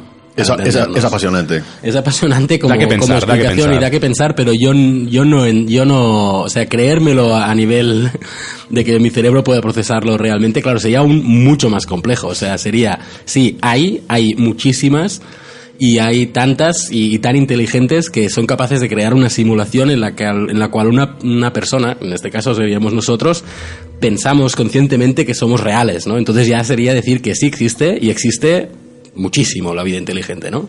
Eh, al respecto, diferentes personalidades del mundo científico se han pronunciado. Eh, Neil deGrasse, el discípulo de, Carl Sagan y creador del nuevo cosmos, lo plantea también como una cosa que no le sorprendería. Y luego el jefe de ingenieros de Google, eh, Ray Cardwell o algo así, ha afirmado que crearán conciencia artificial que se, crea, que se creerá real en un mundo virtual. Y si realmente alguna civilización llega a ese punto, podría crear infinitas simulaciones, por lo que, como apuntábamos antes, estadísticamente habría más posibilidad de que fuésemos una simulación de que no estuviésemos en un universo real. Pero en ese caso, si nosotros som- somos una simulación y llegamos a crear una simulación de otro universo, sería una, un juego de muñecas rusas totalmente loco. Eh, es ya una, una, para decirlo plano, ¿eh? una ida de olla espectacular esto que estás planteando, Jordi, pero está ahí. Y yendo un poquito más atrás, ¿eh? sin llegar a la simulación de, de lo que estamos viendo que sea una simulación, os planteo la siguiente pregunta. ¿Una vaca que nace en una granja es consciente de que nace en una granja y que vive y muere para ser devorada? Bueno, hay Pla- quien se preguntaría si la plante- vaca es consciente de su propia existencia. ¿eh? Correcto, pero una vaca es capaz de percibir miedo.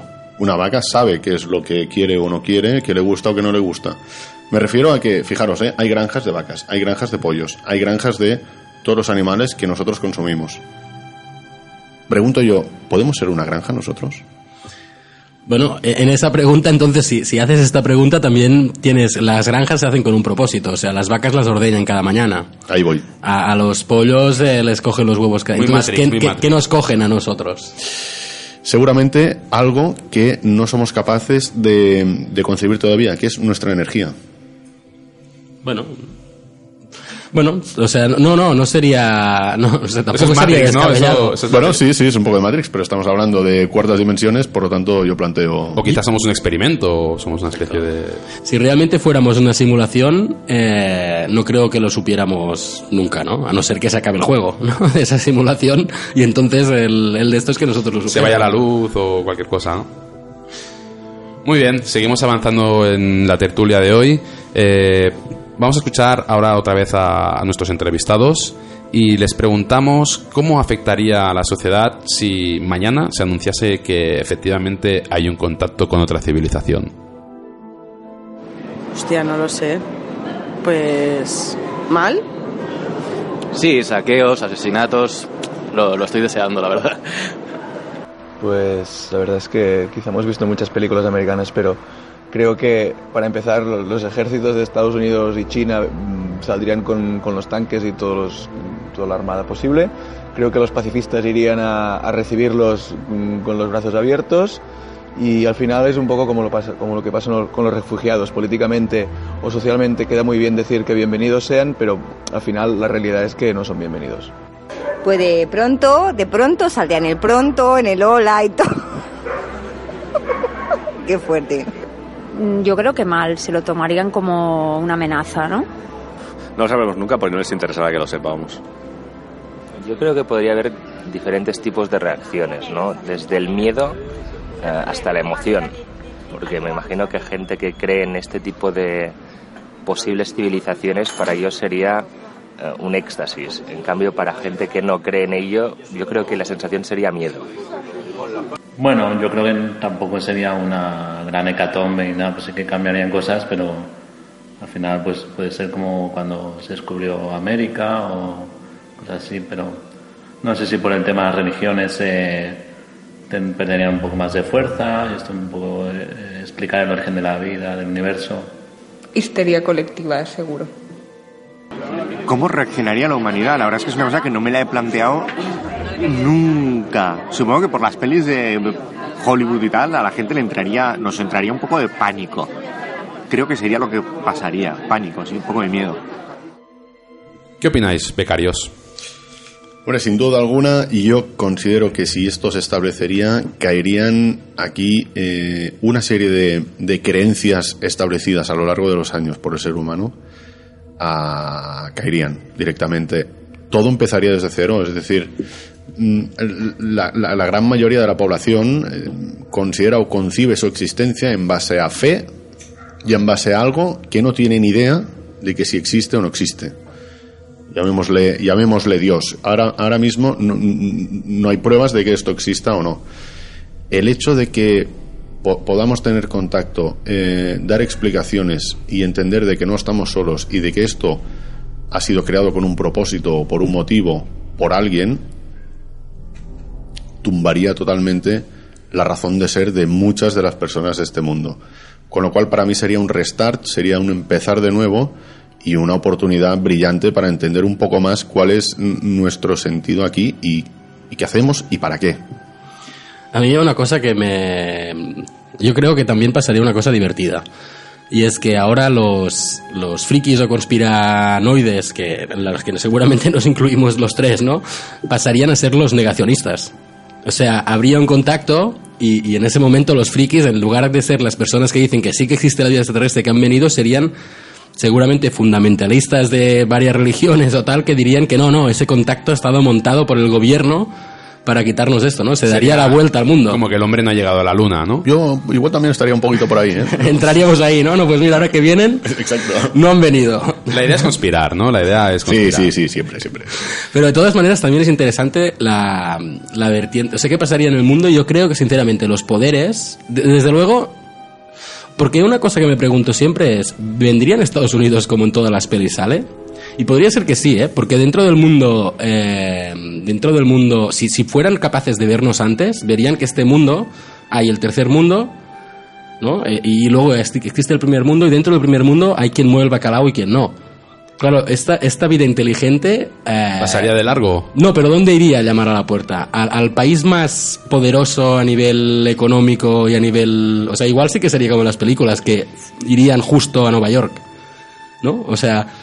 Y, y- y una vez está allí, yo creo que los poderes de esos países lo que harían seguramente es intentar de ocultar para, para sobre todo controlar esa llegada. Le hacemos esta pregunta. eh, partimos de que, ahora que estamos en el terreno de las conspiraciones, partimos del, del hecho de que sí que se ha hecho un contacto, pero es ocultado de la opinión pública.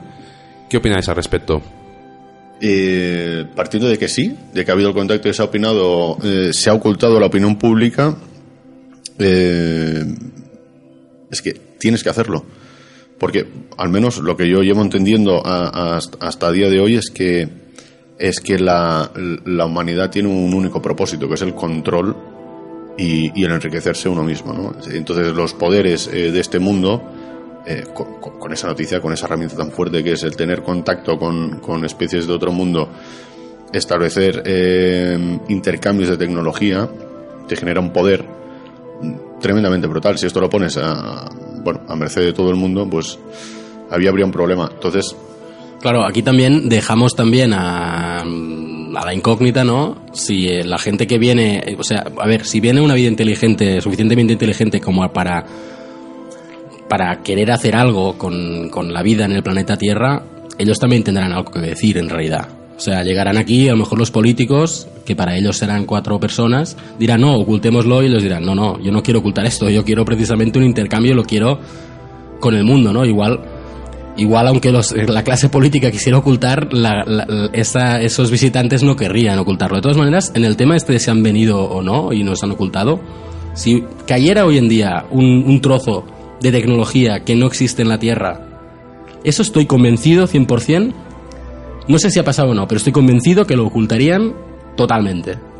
Pero quién lo sabe, ¿no? O sea, quién lo sabe. Siempre hay, siempre ha existido, de hecho, desde, desde los 50, que hay un, un hilo de gente que dice, ahora de repente ha caído esto, tal, ha habido una abducción aquí que se ha grabado en no sé dónde, luego el caso este de la autopsia. por tanto, No sé. es que fijaros una cosa, ¿eh? Eh, Si existe y ha habido contacto, está oculto. Por tanto, no lo sabemos. Y parece también de ser un poco mm, ególatra pensar que estamos solos. Con lo cual, estamos más cerca del sí que del no. Aquí volvemos a un tema que hemos comentado otras veces, que es cuán difícil sería ocultar esto de la opinión pública. Este entramado de conspiraciones a veces se desmonta por Pero la perdona, dificultad de, perdona, Jordi, esconder eso. ¿Y si, no, y, y si realmente no lo quieres ocultar? Y lo transformas todo en películas, en ciencia ficción, y lo conviertes en algo... ¿Nos están preparando? No, no digo preparar, pero digo... em, No, hoy en día pensar que existe, que ha habido ese contacto eh, en la sociedad, para entendernos, eh, lo que hace la, la gente lo, lo etiqueta de friki se ha acabado. Eso es, supongo que es lo que está Sí. refiriendo, ¿no? O sea, si tú coges, Exacto, si tú quieres exacto. negar el hecho de que viene gente, pues cada vez que Trátalo alguien de loco, haga, haga uno, de lo tratas de loco y, y ya está. Sí, de todas maneras yo estoy con Jordi, ¿eh? Imposible, eh, imposible negar el... O sea, es, es, es muy difícil eh, negar si viene, no sé si una nave, pero da igual, o sea, si hacen una aparición pública, eh, sería imposible de, de negar, o sea, de, de ocultar. También porque todas esas agencias que están mirando, excepto SETI ¿no? y METI, que se dedican a recibir mensajes y enviar, pero las agencias que donde hay dinero de verdad, para entendernos, eh, están controladas todas por los gobiernos, así que sería muy fácil, de hecho, de ocultar en este caso, si es un indicio solo. El tema es si vienen. Si llegan sería mucho más complicado y entonces creo que nos daríamos cuenta seguro, entre otras cosas, porque es que esa vida inteligente querría que nos diéramos cuenta, seguramente. Soy muy, muy fan, ya sabéis, del queremos creer. Pero tal como decías esto, Sergi, pensaba ahora en, en la gran comunidad de científicos que hay en la comunidad SETI, que pasan gran parte de su vida y son, son gente muy, muy formada, eh, intentando buscar ese contacto, esa vida inteligente. Eh, me da que pensar el hecho de que haya habido un contacto y, ¿sabéis, por, ¿sabéis dónde quiero llegar? Es decir, si la comunidad SETI está haciendo lo que está haciendo, lleva tanto tiempo, está intentando buscar ese contacto, creo que sería eh, notorio el hecho de que hubiese habido un contacto y esta gente lo supiera. Es decir, creo que qué sentido tiene, ¿no? De seguir con esta búsqueda tan, tan vehemente de, de- de- de la señal, ¿no? Claro, pero- Una cortina de humo difícil de, de- de sostener. De ¿no? sostener, exacto. Eh, ahora que comenta Roger el tema de SETI, eh, es interesante la anécdota que nos ha pasado en, en nuestro programa. Hemos intentado contactar con ellos y no hemos recibido una respuesta. Es- no deja de ser, por lo menos, también paradójico que una agencia que, se, que intenta buscar contacto sea el primero que no responde un contacto de su propia especie, digamos, ¿no? ¿Nos puedes explicar la experiencia, Roger? Bueno, es una anécdota rápida, Jordi. Tampoco, tampoco hicimos una extensa eh, acción de, de comunicación para llamar la atención, pero sí que mandamos un mail a Nathalie Cabrol, la, la principal investigadora del Instituto SETI. Ahí quizá picamos un, demasiado arriba, ¿no? Yo creo que nos venimos arriba un poco. Eh, hubiese sido muy interesante poder hacer una pequeña entrevista con ella. No obtuvimos respuesta, entonces decidimos bajar un poquito más abajo y fuimos a SETI Barcelona, donde mandamos un correo electrónico a, un, a uno de los principales eh, miembros de, la organización para bueno intentar contactar con él y que nos explicara desde su punto de vista qué es SETI, qué hace SETI y en qué punto está. Y el problema es que tampoco obtuvimos contacto. ¿Qué pasó en ese intento de envío de correo electrónico? Bueno, es- Era un formulario, de hecho. Era un formulario que, que ya dices, eh, bueno, es interesante la manera de formular el contacto porque no- ni- tan siquiera podía mandar el correo, ¿no? Tuvimos ahí ese, hecho- e- e- ese, ese momento gracioso, ¿no? De, de intentar mandar el correo. Había Sí, sí, que- estuvimos delante del ordenador y 18 veces intentando descifrar el, el mensaje que te pone el formulario El para decir que no es un el robot. código captcha, sí, Entonces, claro, pensamos, ostras, si, si, si, si hay a la vida inteligente y sabe utilizar un formulario de contacto por web, seguro que no va a contactar con SETI. Yo me imagino que Nathalie Carroll debe tener muchos correos electrónicos cada día y que no debe ser fácil de contactar, pero quizá también otras civilizaciones también tienen muchos asuntos ellos que contestarse, entre ellos otras civilizaciones, y a lo mejor reciben nuestro intento de contacto y, están con otros asuntos, ¿no? Bueno, sí, en todo caso también creo que se podría poner otra teoría dentro del gran filtro y es que la vida inteligente no ha sido capaz de saltar el, el captcha este de los Exacto. de, de- de SETI, ¿no? Estará muy ocupado, estará muy ocupados. Sin duda lo intentamos eh, y bueno, seguiremos intentándolo. Seguiremos intentándolo y seguiremos y seguimos avanzando también en el debate de hoy. Y vamos a escuchar la última pregunta que formulamos a, nos- nuestros entrevistados de hoy, que sería si debemos buscar o invertir recursos humanos y económicos en buscar esta vida extraterrestre. Vamos a escuchar lo que nos respondieron. Bueno, yo creo que es más importante lo de buscar dónde poder ir a vivir de aquí unos años, porque eso sí que me parece bien. Ahora, también es curiosidad, ¿no? La curiosidad del, huma- del ser humano siempre ha estado ahí, entonces, sí, es- explorar, sí. Eh, no lo tengo tan claro. Porque la verdad que, que es eso, que la curiosidad también mató al gato y al final no sabes qué te vas a encontrar. Entonces, bueno, es interesante, pero y que te encuentras, es- eso es lo que no sabes. No, no, absolutamente no, porque hay otras prioridades para la humanidad, como que todas las personas que vivimos en este planeta vivamos bien. No vamos a ir a buscar otras cosas fuera de este. Sí, creo que está justificado. Cuando al final del resultado estará justificado. Seguro que nos dará algún tipo de tecnología o avances importantes. Bueno, en la época que estamos actualmente, mm, yo creo que se pueden invertir recursos en buscar vida extraterrestre, pero debería, debería ser equitativo, ¿no? Que las necesidades básicas nuestras también estén cubiertas y las necesidades de buscar a, a vida extraterrestre también. Claro, teniendo en cuenta que hay otras prioridades para cubrir económicamente, eh, es un tema muy, muy debatible, ¿no? Eh, evidentemente deberíamos priorizar que la gente pudiera comer a que la gente pudiera, eh, a que se invirtiera en descubrir nuevas civilizaciones. Pero una pequeña inversión no me parecería mal. Es que el objetivo de esa búsqueda es, eh, o sea, de esa inversión es la búsqueda de vida inteligente, no.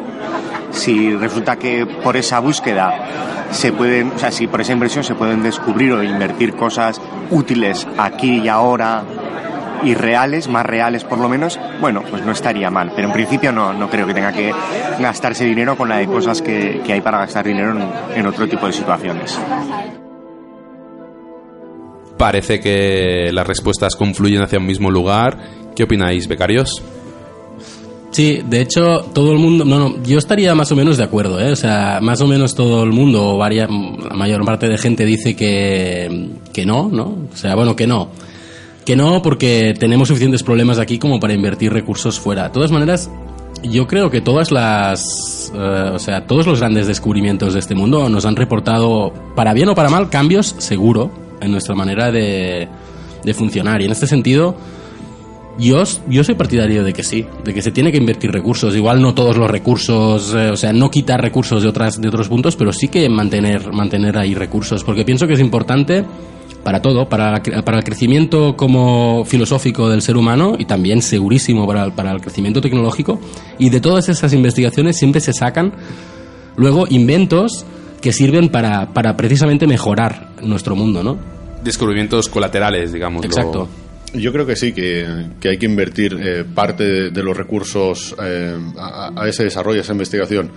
Podemos entrar en el debate si tienen que ser recursos públicos o, que provengan de, empresas privadas, estoy de acuerdo. Y mm, bueno, en ese aspecto considero que eh, es que entra el debate moral aquí, ¿no? Es decir, es, típico del ser humano, ¿no? El decir, bueno, es que tenemos otros problemas aquí que tenemos que solucionar antes que invertir recursos en hallar vida más allá. Sí, estoy de acuerdo, evidentemente, pero considero que hay que buscar la justa medida también en ese punto. Sí, de hecho, esto que has comentado de las empresas privadas, de hecho, ahora gran parte de las, de las misiones espaciales o de... El otro día estaba informándome y se da el hecho de que, por ejemplo, la NASA actualmente tiene pocos recursos eh, destinados, ¿no? Y hay varias empresas privadas que han conseguido enviar, eh, no solamente enviar transbordadores, sino hacer que ese transbordador vuelva a pasar a la Tierra y aterrice en un sitio, ¿no? O sea, es- Para es- reaprovechar los recursos, Exacto. ¿no? Y, y- y- y esos avances eh, que posiblemente podrían hacer ir al ser humano a Marte, no en breve seguramente, pero sí que en los próximos años, eh, vienen precisamente de esas empresas, de esas empresas privadas. No sé si se tiene que dejar eh, una cosa tan trascendental como la búsqueda de si hay alguien más eh, para compartir eso es una empresa privada, pero el hecho es que la tendencia es esta. Los recursos hoy en día los, los invierte la, la- empresa privada, parece ser. En 1970, una monja erradicada, radicada en Zambia y llamada hermana Mary Hakunda escribió al entonces director ah, asociado de ciencia en el Centro de Vuelos Espaciales Marshall de la NASA, Ernst, Er- Ernst Stallinger, y bueno, le explicó que ella estaba con unos niños en África que tenían pocos recursos y que no entendía por qué se, se tenía que invertir tanto dinero en esa búsqueda cuando había otras prioridades en la Tierra. Eh, Stallinger envió una, una respuesta a la hermana Hakunda eh, con una carta de explicación y es muy, muy interesante lo que desarrolla el, entonces director asociado de la NASA.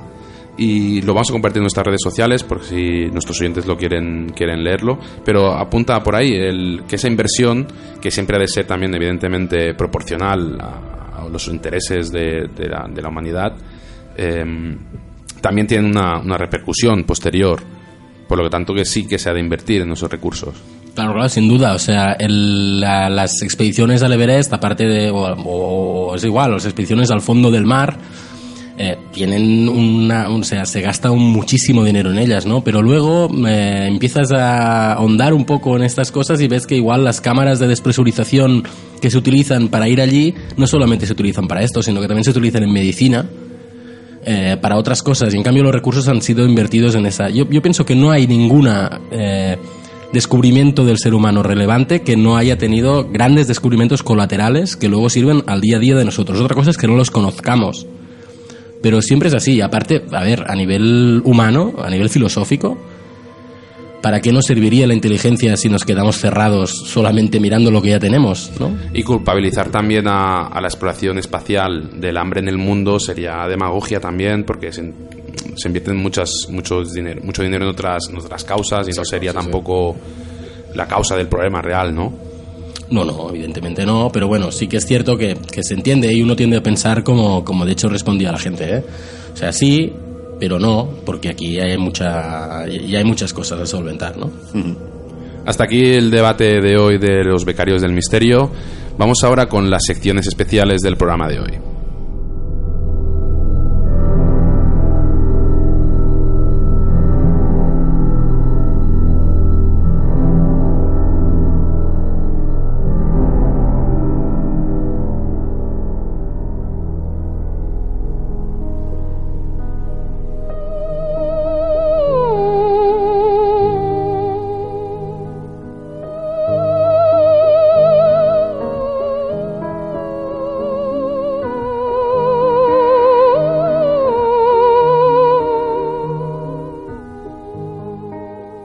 Nikola Tesla.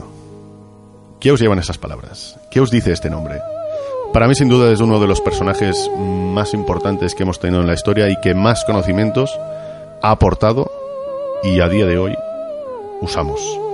Hoy me gustaría destacar en el capítulo prohibido el concepto de, o el invento que Tesla desarrolló eh, por allá en el 1880 y que fue la corriente alterna. Nikola Tesla tuvo una gran batalla científica con Thomas Alva Edison. Sin duda alguna, si alguien le preguntamos eh, quién inventó la bombilla o quién inventó el concepto de, de, alumbrado, el primer científico que nos viene a la cabeza es Edison. Y no, no os diré que no, no voy a ser yo quien diga que no, porque Edison inventó la corriente continua y fue el primero que fue capaz de alumbrar a ciudades con corriente continua. El problema o, o, la gran suerte que tuvimos es que Nikola Tesla desarrolló e inventó la corriente alterna. Y son estos los dos conceptos que me gustaría presentaros y contraponer para que pudieras o pudiéramos entender al final qué es todo esto o qué fue de toda esta batalla.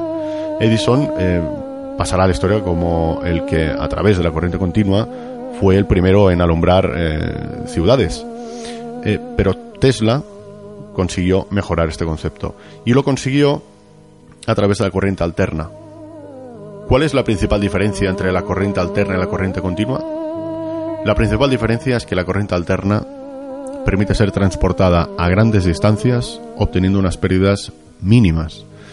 Y el ejemplo más gráfico que os puedo mostrar es el que tenemos en la actualidad. Y es que la corriente alterna es la que nos llega a nuestros hogares a día de hoy y no la corriente continua. Es la que usamos para alimentar cualquier tipo de dispositivo electrónico. En 1882 ingresó en la Continental Edison Company en Francia para diseñar y mejorar equipos eléctricos. Ya en el 84 se trasladó a la ciudad de Nueva York donde fue contratado por Thomas Edison para trabajar en Edison Machine Works, diseñando motores y generadores, pero lo abandonó para dedicarse en exclusiva a la investigación experimental y a la invención. En el 85 sostenía que podría rediseñar los motores y generadores de Edison mejorando su servicio y economía. Según Tesla, Edison le comentó, tengo 50 mil dólares para usted si puede hacerlo. Tras meses de trabajo, cumplió con la tarea y demandó el pago. Edison le dijo que estaba bromeando y le respondió con un Usted no entiende nuestro humor estadounidense. A cambio, le ofreció un aumento de salario pasando de 10 dólares a la semana a los 18. Tesla rechazó la oferta y se despidió.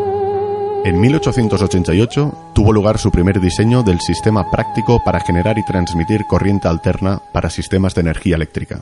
Desarrolló el motor de inducción de corriente alterna, eliminando el conmutador y las escobillas de encendido de los motores de corriente continua e introdujo mejoras en el campo de la transmisión y generación de energía corriente alterna, constatando que tanto la generación como la transmisión de la misma se podían obtener de forma bastante más eficaz con una corriente alterna que en el caso de la corriente continua la más comúnmente utilizada en aquella época. Os cuento toda esta introducción y estos conceptos porque se desarrolló una batalla científica entre Edison y Tesla, en la cual eh, fue Tesla el, que, el que llegó a ser el, gran vencedor, eh, yo creo, y bueno, a día de hoy yo creo que el uso de la corriente alterna nos da, nos da el resultado de esta gran victoria. Edison en su día pretendía que todas las ciudades se alimentaran a través de corriente continua y Tesla lo que consiguió es desbancar esa teoría usando la corriente alterna. ¿Cuál fue la, principal diferencia que desbancó, mm, que el invento de Tesla desbancó a Edison? Simplemente el hecho de poder transportar esa corriente alterna sin tener tantas pérdidas. Edison había ya alumbrado ciudades con corriente continua, pero requerían de grandes estaciones de transformación para poder soportar las grandes distancias a las que había que transportar la corriente continua sin tener pérdidas en, esa transmisión. Tesla, al desarrollar el concepto de corriente alterna, lo que consiguió es evitar esas pérdidas y, por tanto, conseguir llevar energía, electricidad a más sitios y a más larga distancia sin tener esas pérdidas. Tesla fue un gran científico que nos dejó muchas patentes registradas y muchos inventos. Uno de ellos que me gustaría comentaros hoy es el de la torre Tesla. La principal función de esta torre fue la de experimentar con las telecomunicaciones inalámbricas.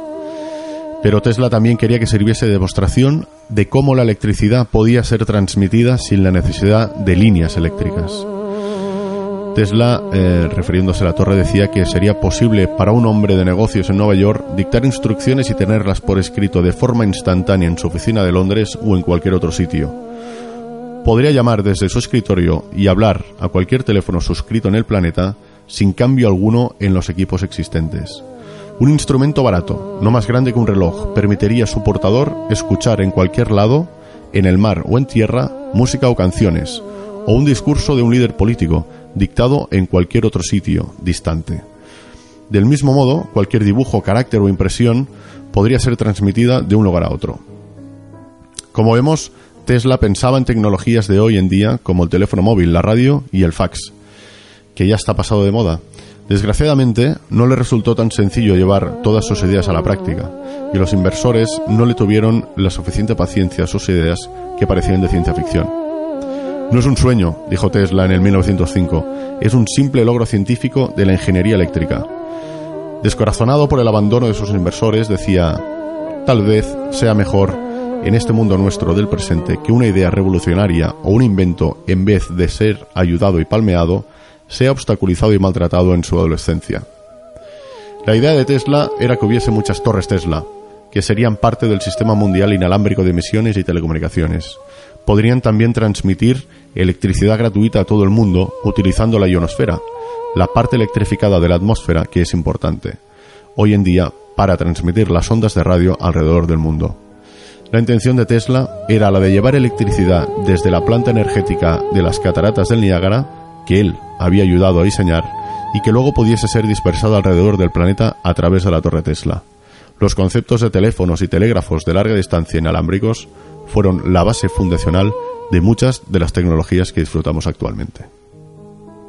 Tesla, a través de la corriente alterna, ganó la gran batalla contra Thomas Alva Edison. Edison se llevó, se llevó la fama, Tesla se llevó el olvido, pero todos debemos recordar que es gracias a Tesla que tenemos energía eléctrica en nuestros hogares.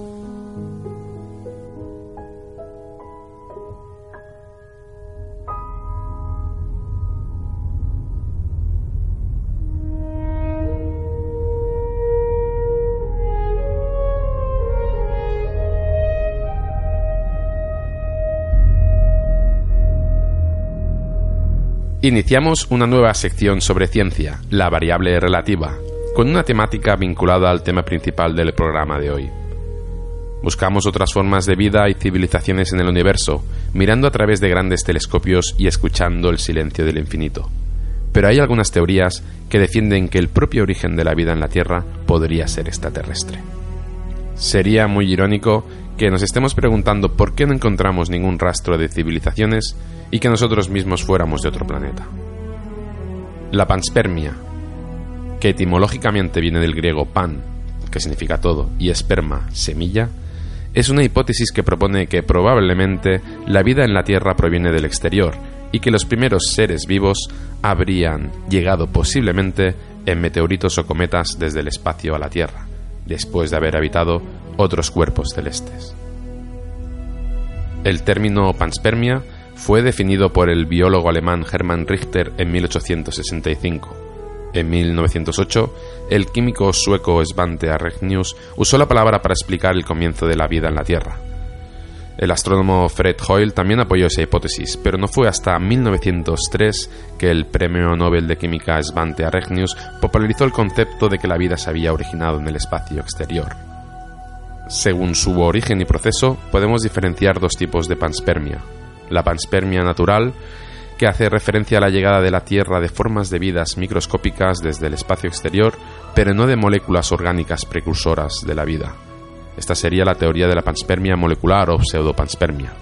Y luego tenemos la panspermia dirigida, que esta se refiere a un hipotético transporte deliberado de microorganismos en el espacio para ser introducidos como especies exóticas en planetas sin forma de vida. De esta forma la vida sería enviada, deliberada o accidentalmente para sembrar de vida nuevos sistemas solares. ¿Qué pruebas tenemos al respecto? Sabemos que la vida en el espacio exterior es posible. Existen estudios que sugieren la posible existencia de bacterias capaces de sobrevivir largos periodos de tiempo en el espacio exterior. También se han hallado bacterias en la atmósfera a altitudes de más de 40 kilómetros, donde es posible, aunque poco probable, que hayan llegado desde las capas inferiores de la Tierra. En 1967 se transportaron accidentalmente algunas bacterias a la Luna en la nave Surveyor 3, que pudieron revivirse sin dificultad a su regreso a la Tierra tres años después. El análisis del meteorito bautizado como Alan Hills 84001, que se considera originado en el planeta Marte, muestra estructuras que podrían haber sido causadas por formas de vida microscópica. De hecho, esto es lo más cercano a un indicio de vida extraterrestre que se ha podido obtener, y además en nuestra propia casa. Por otro lado, en el meteorito Markison que cayó en Australia, se han hallado dos precursores de las moléculas que configuran el ADN humano. La teoría de la panspermia sigue vigente. El pasado 10 de mayo saltó la noticia de que la NASA está estudiando enviar bacterias al espacio para probar la panspermia. Philip Lubin, profesor de física en la Universidad de California, afirmó que una parte de su programa es poner organismos a dormir, a los que van a incorporar ADN humano y enviarlos al espacio para luego despertarlos a la llegada. Sin duda, un asunto controvertido. El mayor inconveniente de esta teoría es que no resuelve el problema inicial de cómo surgió la vida, la biogénesis, sino que se limita a pasar la responsabilidad de su origen a otro lugar del espacio. Estamos escurriendo el bulto del origen de la vida. Otra crítica que podríamos hacer a la panspermia es que las bacterias quizá no sobrevivirían a las altísimas temperaturas y a las fuerzas que intervienen en un impacto contra la Tierra, aunque aún no se ha llegado a conclusiones en este punto. De hecho, en los experimentos que recrean las condiciones de los cometas bombardeando la Tierra, las moléculas orgánicas, como los aminoácidos, no solo no se destruyen, sino que comienzan a formar péptidos. Los caminos de la vida son inescrutables. En la Tierra conocemos las células extremófilas, organismos que viven en condiciones extremas, es decir, condiciones muy diferentes a las que se encuentran la mayoría de formas de vida en la Tierra, con altas y bajas temperaturas y con la esencia de agua u oxígeno. Por eso quizá no es necesario encontrar otra Tierra para encontrar vida, y las zonas de habitabilidad de las que se hablan cuando se buscan planetas, exoplanetas, son relativas. Estamos buscando civilizaciones extraterrestres en el universo, cuando cabe la posibilidad de que nosotros mismos seamos extraterrestres hechos a imagen y semejanza de otros seres nacidos en otro planeta. El ser humano sabe que tiene que llegar a ser una especie multiplanetaria o dejará de ser. Pero quizá, en vez de querer colonizar otros planetas, podemos diseminar nuestro ADN y dejar que el tiempo y la casualidad hagan su trabajo.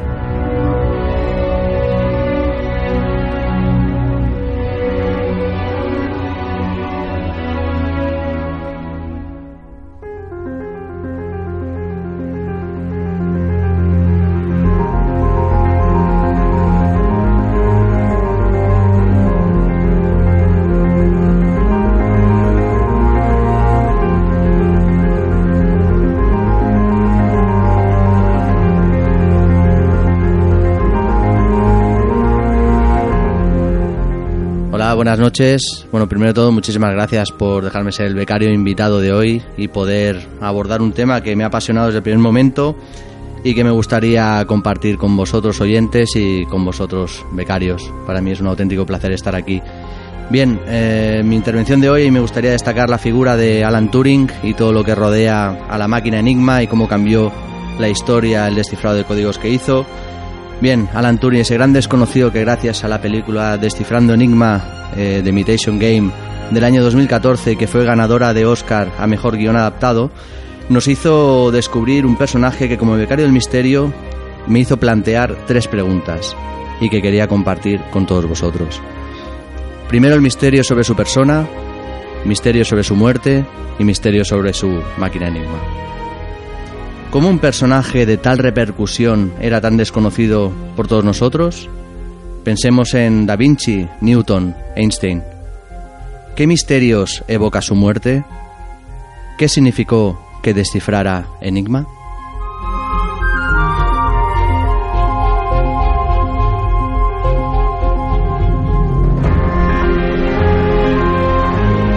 Empecemos por el principio. Enigma. Qué palabra, ¿no? Bien, según la RAE, enigma es el significado oculto o encubierto que una persona propone a alguien para que descifre el sentido o le dé una solución a modo de pasatiempo o entretenimiento. ¿Pasatiempo? ¿Entretenimiento? Quizá palabras muy livianas para la historia que me gustaría contaros hoy.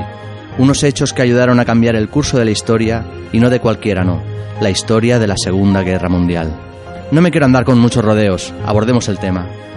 Hoy en día conocemos multitud de factores que hicieron que la Segunda Guerra Mundial cayera del bando de los aliados, pero hay uno de ellos que me llamó especialmente la atención. Es todo lo que rodea a la máquina Enigma y cómo fue de importante adivinar su funcionamiento para conseguir descifrar los códigos alemanes. También me gustaría hacer especial mención a uno de los personajes más apasionantes de esta historia, Alan Turing, porque Enigma no puede explicarse sin una de las personas que ayudaron a descifrar su código. Tampoco podemos conocer la máquina Enigma sin mencionar qué es la criptografía.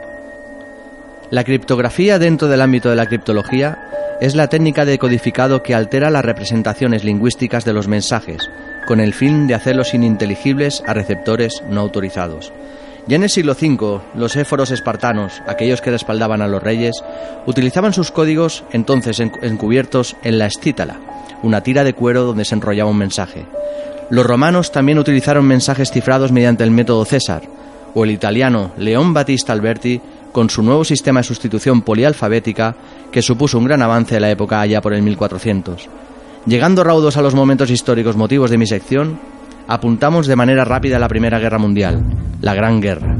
Ya, los alemanes utilizaron un sistema de cifrado similar a un tablero de ajedrez, Polibio, en cuyo desarrollo no entraremos.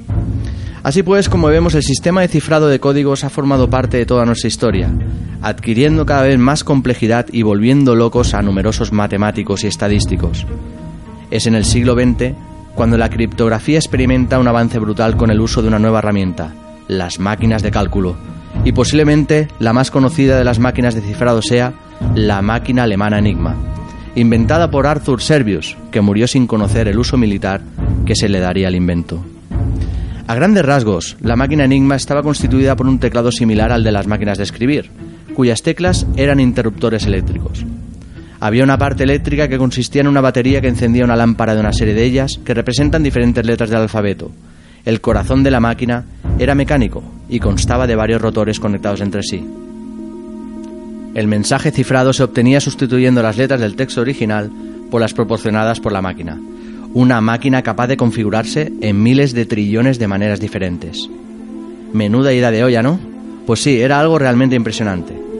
Para vencer el ingenio alemán fue necesario el concurso de los mejores matemáticos de la época y un gran esfuerzo computacional. Y entrando ya en materia. 6 de junio de 1944, uno de los principales puntos de inflexión de nuestra historia contemporánea.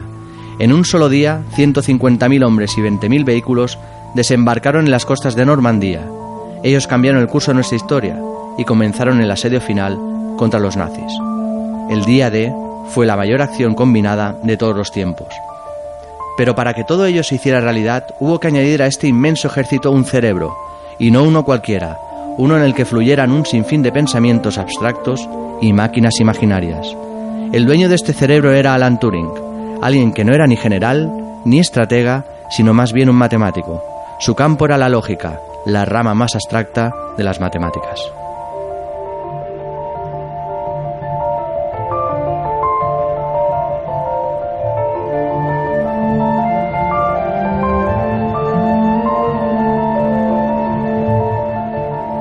La máquina Enigma surge de la sustitución de lo empleado hasta la época, códigos Morse.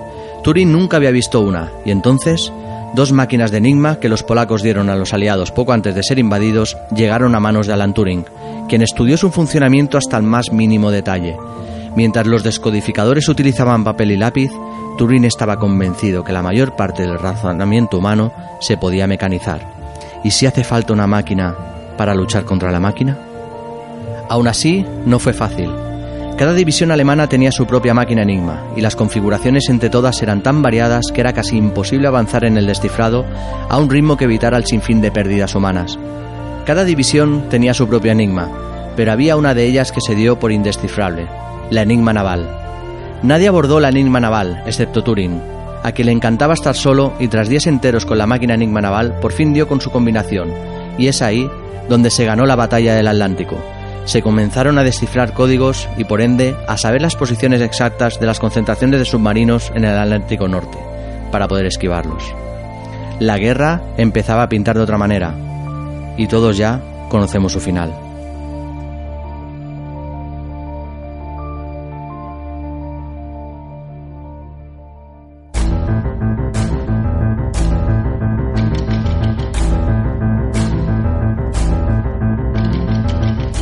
Turing. Sabemos lo que hizo, pero ¿qué sabemos acerca de su persona? Nacido en 1912 y muerto en 1954, fue una de las mentes más brillantes y considerado como un gran genio informático y padre de la computación. Fueron muchos los campos que abordó, destacando notablemente en matemáticas, química, biología y también filosofía. Sin duda era un hombre de ciencias. Como hecho quizá más trascendental, como os decía anteriormente oyentes, podemos destacar que sus aportaciones lograron que la Segunda Guerra Mundial finalizara antes de lo previsto. Entre dos y cuatro años se estipula, ahorrando a la humanidad decenas de miles de vidas, concretamente 14 millones. Gracias a la descodificación, como os decía, de los planes secretos de los nazis de su máquina Enigma. Fue precursor de la informática moderna y lo que más adelante se, denominó inteligencia artificial, su condición de homosexual le llevaría a ser imputado por incidencia grave y perversión sexual. Su condena, castración química. Dos años después, se suicidó. Tenía 41 años. En 2009, Inglaterra hace pública su una disculpa total por orden de Isabel II. Actualmente su reconocimiento es total, pero se plantean dos preguntas. ¿Qué hubiera sido de la ciencia si Alan no se hubiera suicidado? ¿Qué otras máquinas enigmas hubiera planteado y resuelto? Acerca del misterio de su muerte se especulan en varias hipótesis. Se sabe que Alan Turing murió por un envenenamiento por cianuro y que la empleada de la limpieza lo halló en la cama con una manzana a medio comer en su, en su mesita de luz. Manzana, cianuro, tratamiento con hormonas, pruebas de un suicidio debido a desequilibrio mental y emocional. Veredicto, en un hombre de esta clase es imposible decir cómo va a reaccionar mentalmente. La policía jamás investigó si la manzana tenía rastros de cianuro, pero como la película favorita de Turing, que era Blancanieves y los siete enanitos, se especuló durante un tiempo que había debido copiar su muerte.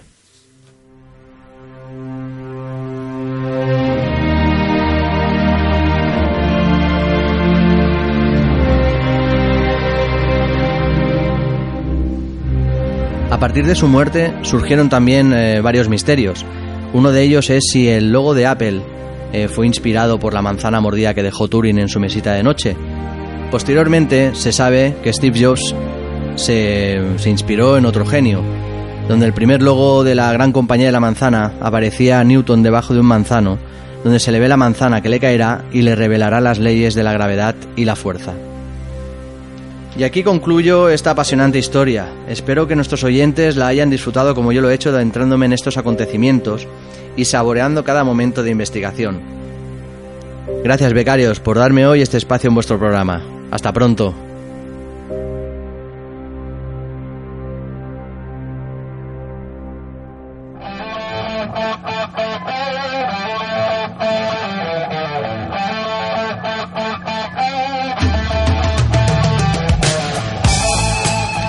En la sección del pentagrama oculto de este programa vamos a tratar de enlazar con el programa anterior y vamos a tratar un tema de censura y prohibición en la música.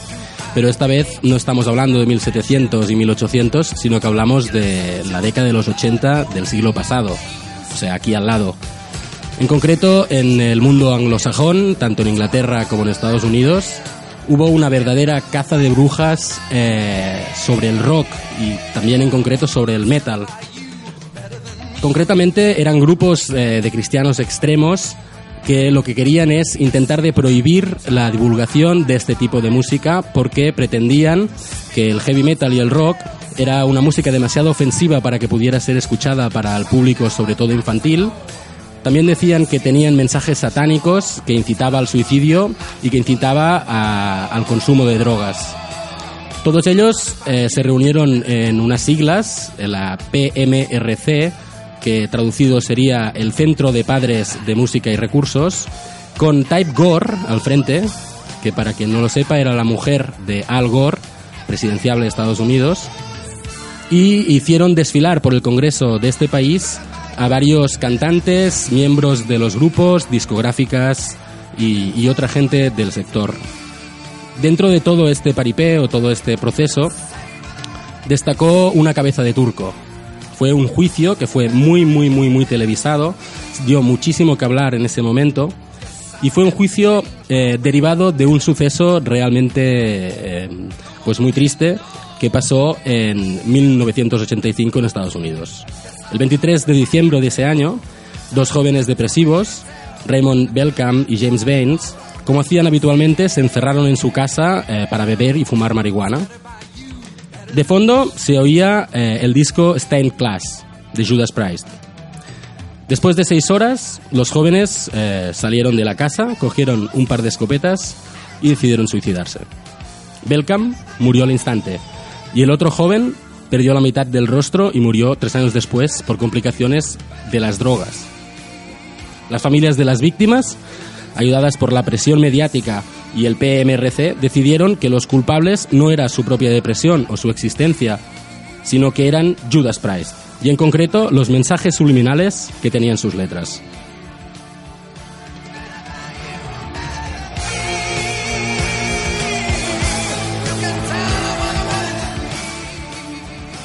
Finalmente decidieron demandar a la discográfica CBS Records por 6,2 millones de dólares. Decían, de hecho, que el disco que habían escuchado era un disco asesino. Todo esto, aunque parezca imposible, llegó realmente a, juicio. Y no solamente juicio, sino que fue un juicio muy sonado, con muchos recursos invertidos, mucha prensa ah, detrás para cubrirlo, etcétera. Los supuestos mensajes subliminales que decía la acusación que, que había era en un punto concreto donde decían do it. La traducción sería hazlo. La canción Better Than You, Better Than Me representaba que estaba hecho de tal manera que cuando la persona, cualquier persona lo escuchara, eh, recibiera ese mensaje, ese mensaje subliminal. Representa que este mensaje estaba colocado al final del estribillo. La acusación decía que era un mensaje asesino, de hecho así lo, titularon, y claro, la defensa decía que de hecho era eh, un- una técnica vocal de canto del cantante mezclado con un riff de guitarra, con un sonido de guitarra. La, la prueba sonora eh, que presentó la acusación fue la canción y luego unos cortes que hicieron unos expertos en audio eh, para, para comprobar que realmente existía o no este, este mensaje. A mí me gustaría hacer un pequeño experimento. Vamos a poner la canción que hemos estado escuchando mientras yo estaba hablando durante 30 segundos en la parte del estribillo a ver lo que, a ver lo que la gente escucha.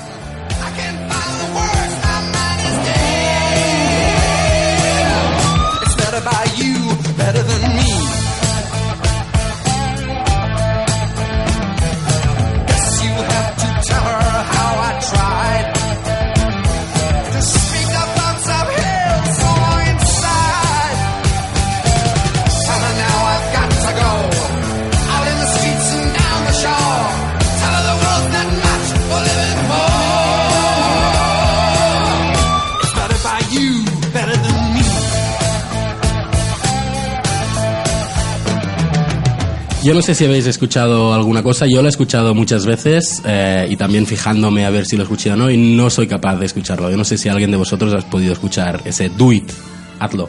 Ni un monosílabo. Better than you, better than me, better por ahí de fondo, pero el do it en ningún sitio. En ningún momento. Pues curiosamente la, la, los- la acusación decía que estaba colocado allí y que estaba colocado con ciencia y que estaba repetido siete veces, de hecho. De hecho, Pero de forma subliminal, más que... de forma subliminal. De hecho, presentaron unas pruebas que es eh, trozos de canciones, o sea, trozos eh, de audio, pero de menos de un segundo, reducidas de tiempo, mm, subidas de tiempo, mm, puestas al revés, puestas del delante, para demostrar su teoría de que ese mensaje estaba allí. Vamos a escuchar exactamente lo que presentaron como prueba la, la acusación y luego hablamos y miramos de ver de cuál es el, o sea, cómo podemos coger esto y mezclarlo con la música real que estamos escuchando.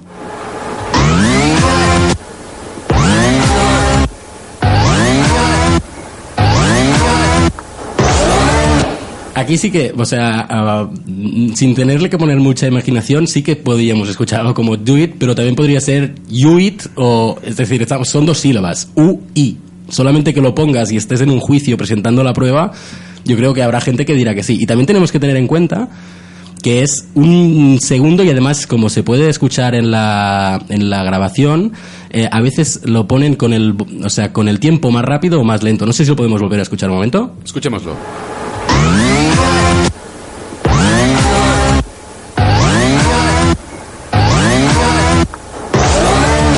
Vale, ¿qué pensáis? ¿Habéis escuchado vosotros también? ¿Do it o no? Hombre, se llega a intuir un do it, pero realmente está tan manipulado el audio que podría escucharse cualquier cosa que quisiéramos escuchar. A mí me parece una auténtica risa, ¿eh? Es decir, si establecemos esto como, como lenguaje, mm, apague vámonos. Sí, sí, no, de hecho yo, eh, yo pienso también, o sea, esto es, es parte de un paripé, ese paripé se tenía que hacer para contentar a, de hecho, a los que, a los poderosos, ¿eh? porque estamos hablando de que estos grupos de presión no eran cualquiera, no era una iglesia de un sitio, no, no, era, estaban arriba de toda, de, todo, ¿no? El tema es que eh, finalmente el, el juez, el juicio este tardó cinco años en resolverse. Y durante los cinco años hubo también, eh, o sea, muchos debates televisados, mucha radio, etcétera, ¿no? Finalmente el juez resolvió eh, para las dos partes. Dijo, eh, bueno, el mensaje estaba allí, eh, pero no lo se puso intencionadamente.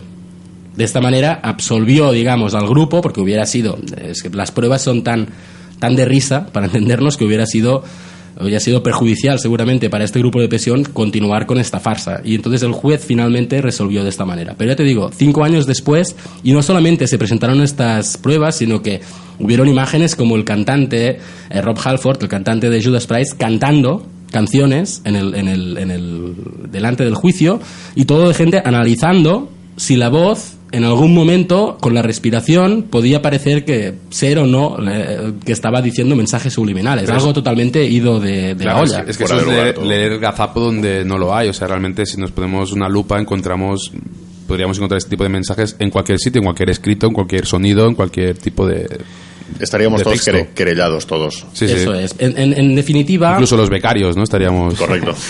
En definitiva, eh, el juicio era simplemente una pieza en ese puzzle creado especialmente para intentar de censurar, eh, quitar de, la, de, la- de los oídos de, de los oyentes un tipo de música simplemente porque no entraban los ideales de, esta, de este lobby poderoso.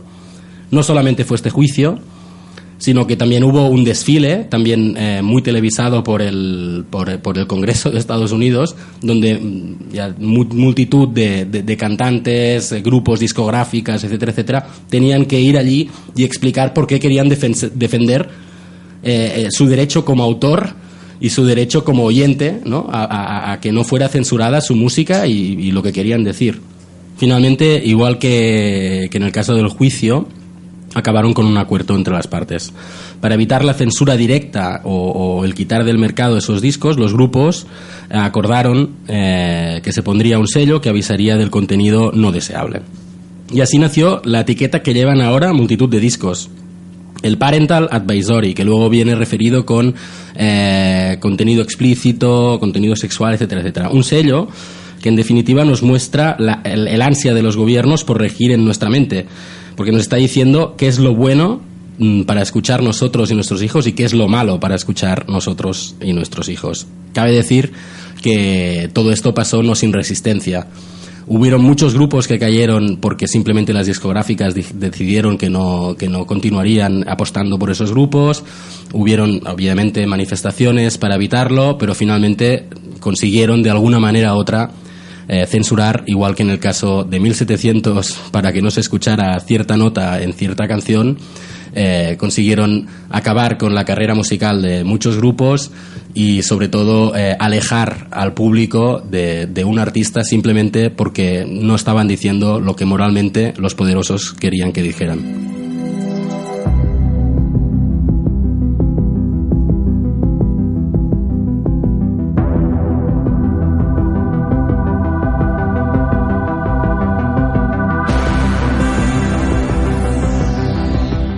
Damos por concluida nuestra beca de hoy. Podéis sumaros a los becarios del misterio encontrándonos en iVoox, iTunes, Facebook y Twitter. También podéis escribirnos a nuestro correo electrónico becariosdelmisterio@gmail.com. Mientras, seguiremos buscando preguntas y respuestas cuando miremos al cielo. Seguiremos buscando. Seguiremos buscando. Seguiremos buscando. ¿Y con qué música concluimos hoy, Sergi? Pues hoy acabamos con una canción compuesta por Twisted Sister. En ese momento la compusieron precisamente para quejarse de la censura que estaba habiendo en Estados Unidos y en Inglaterra. We are not gonna take it.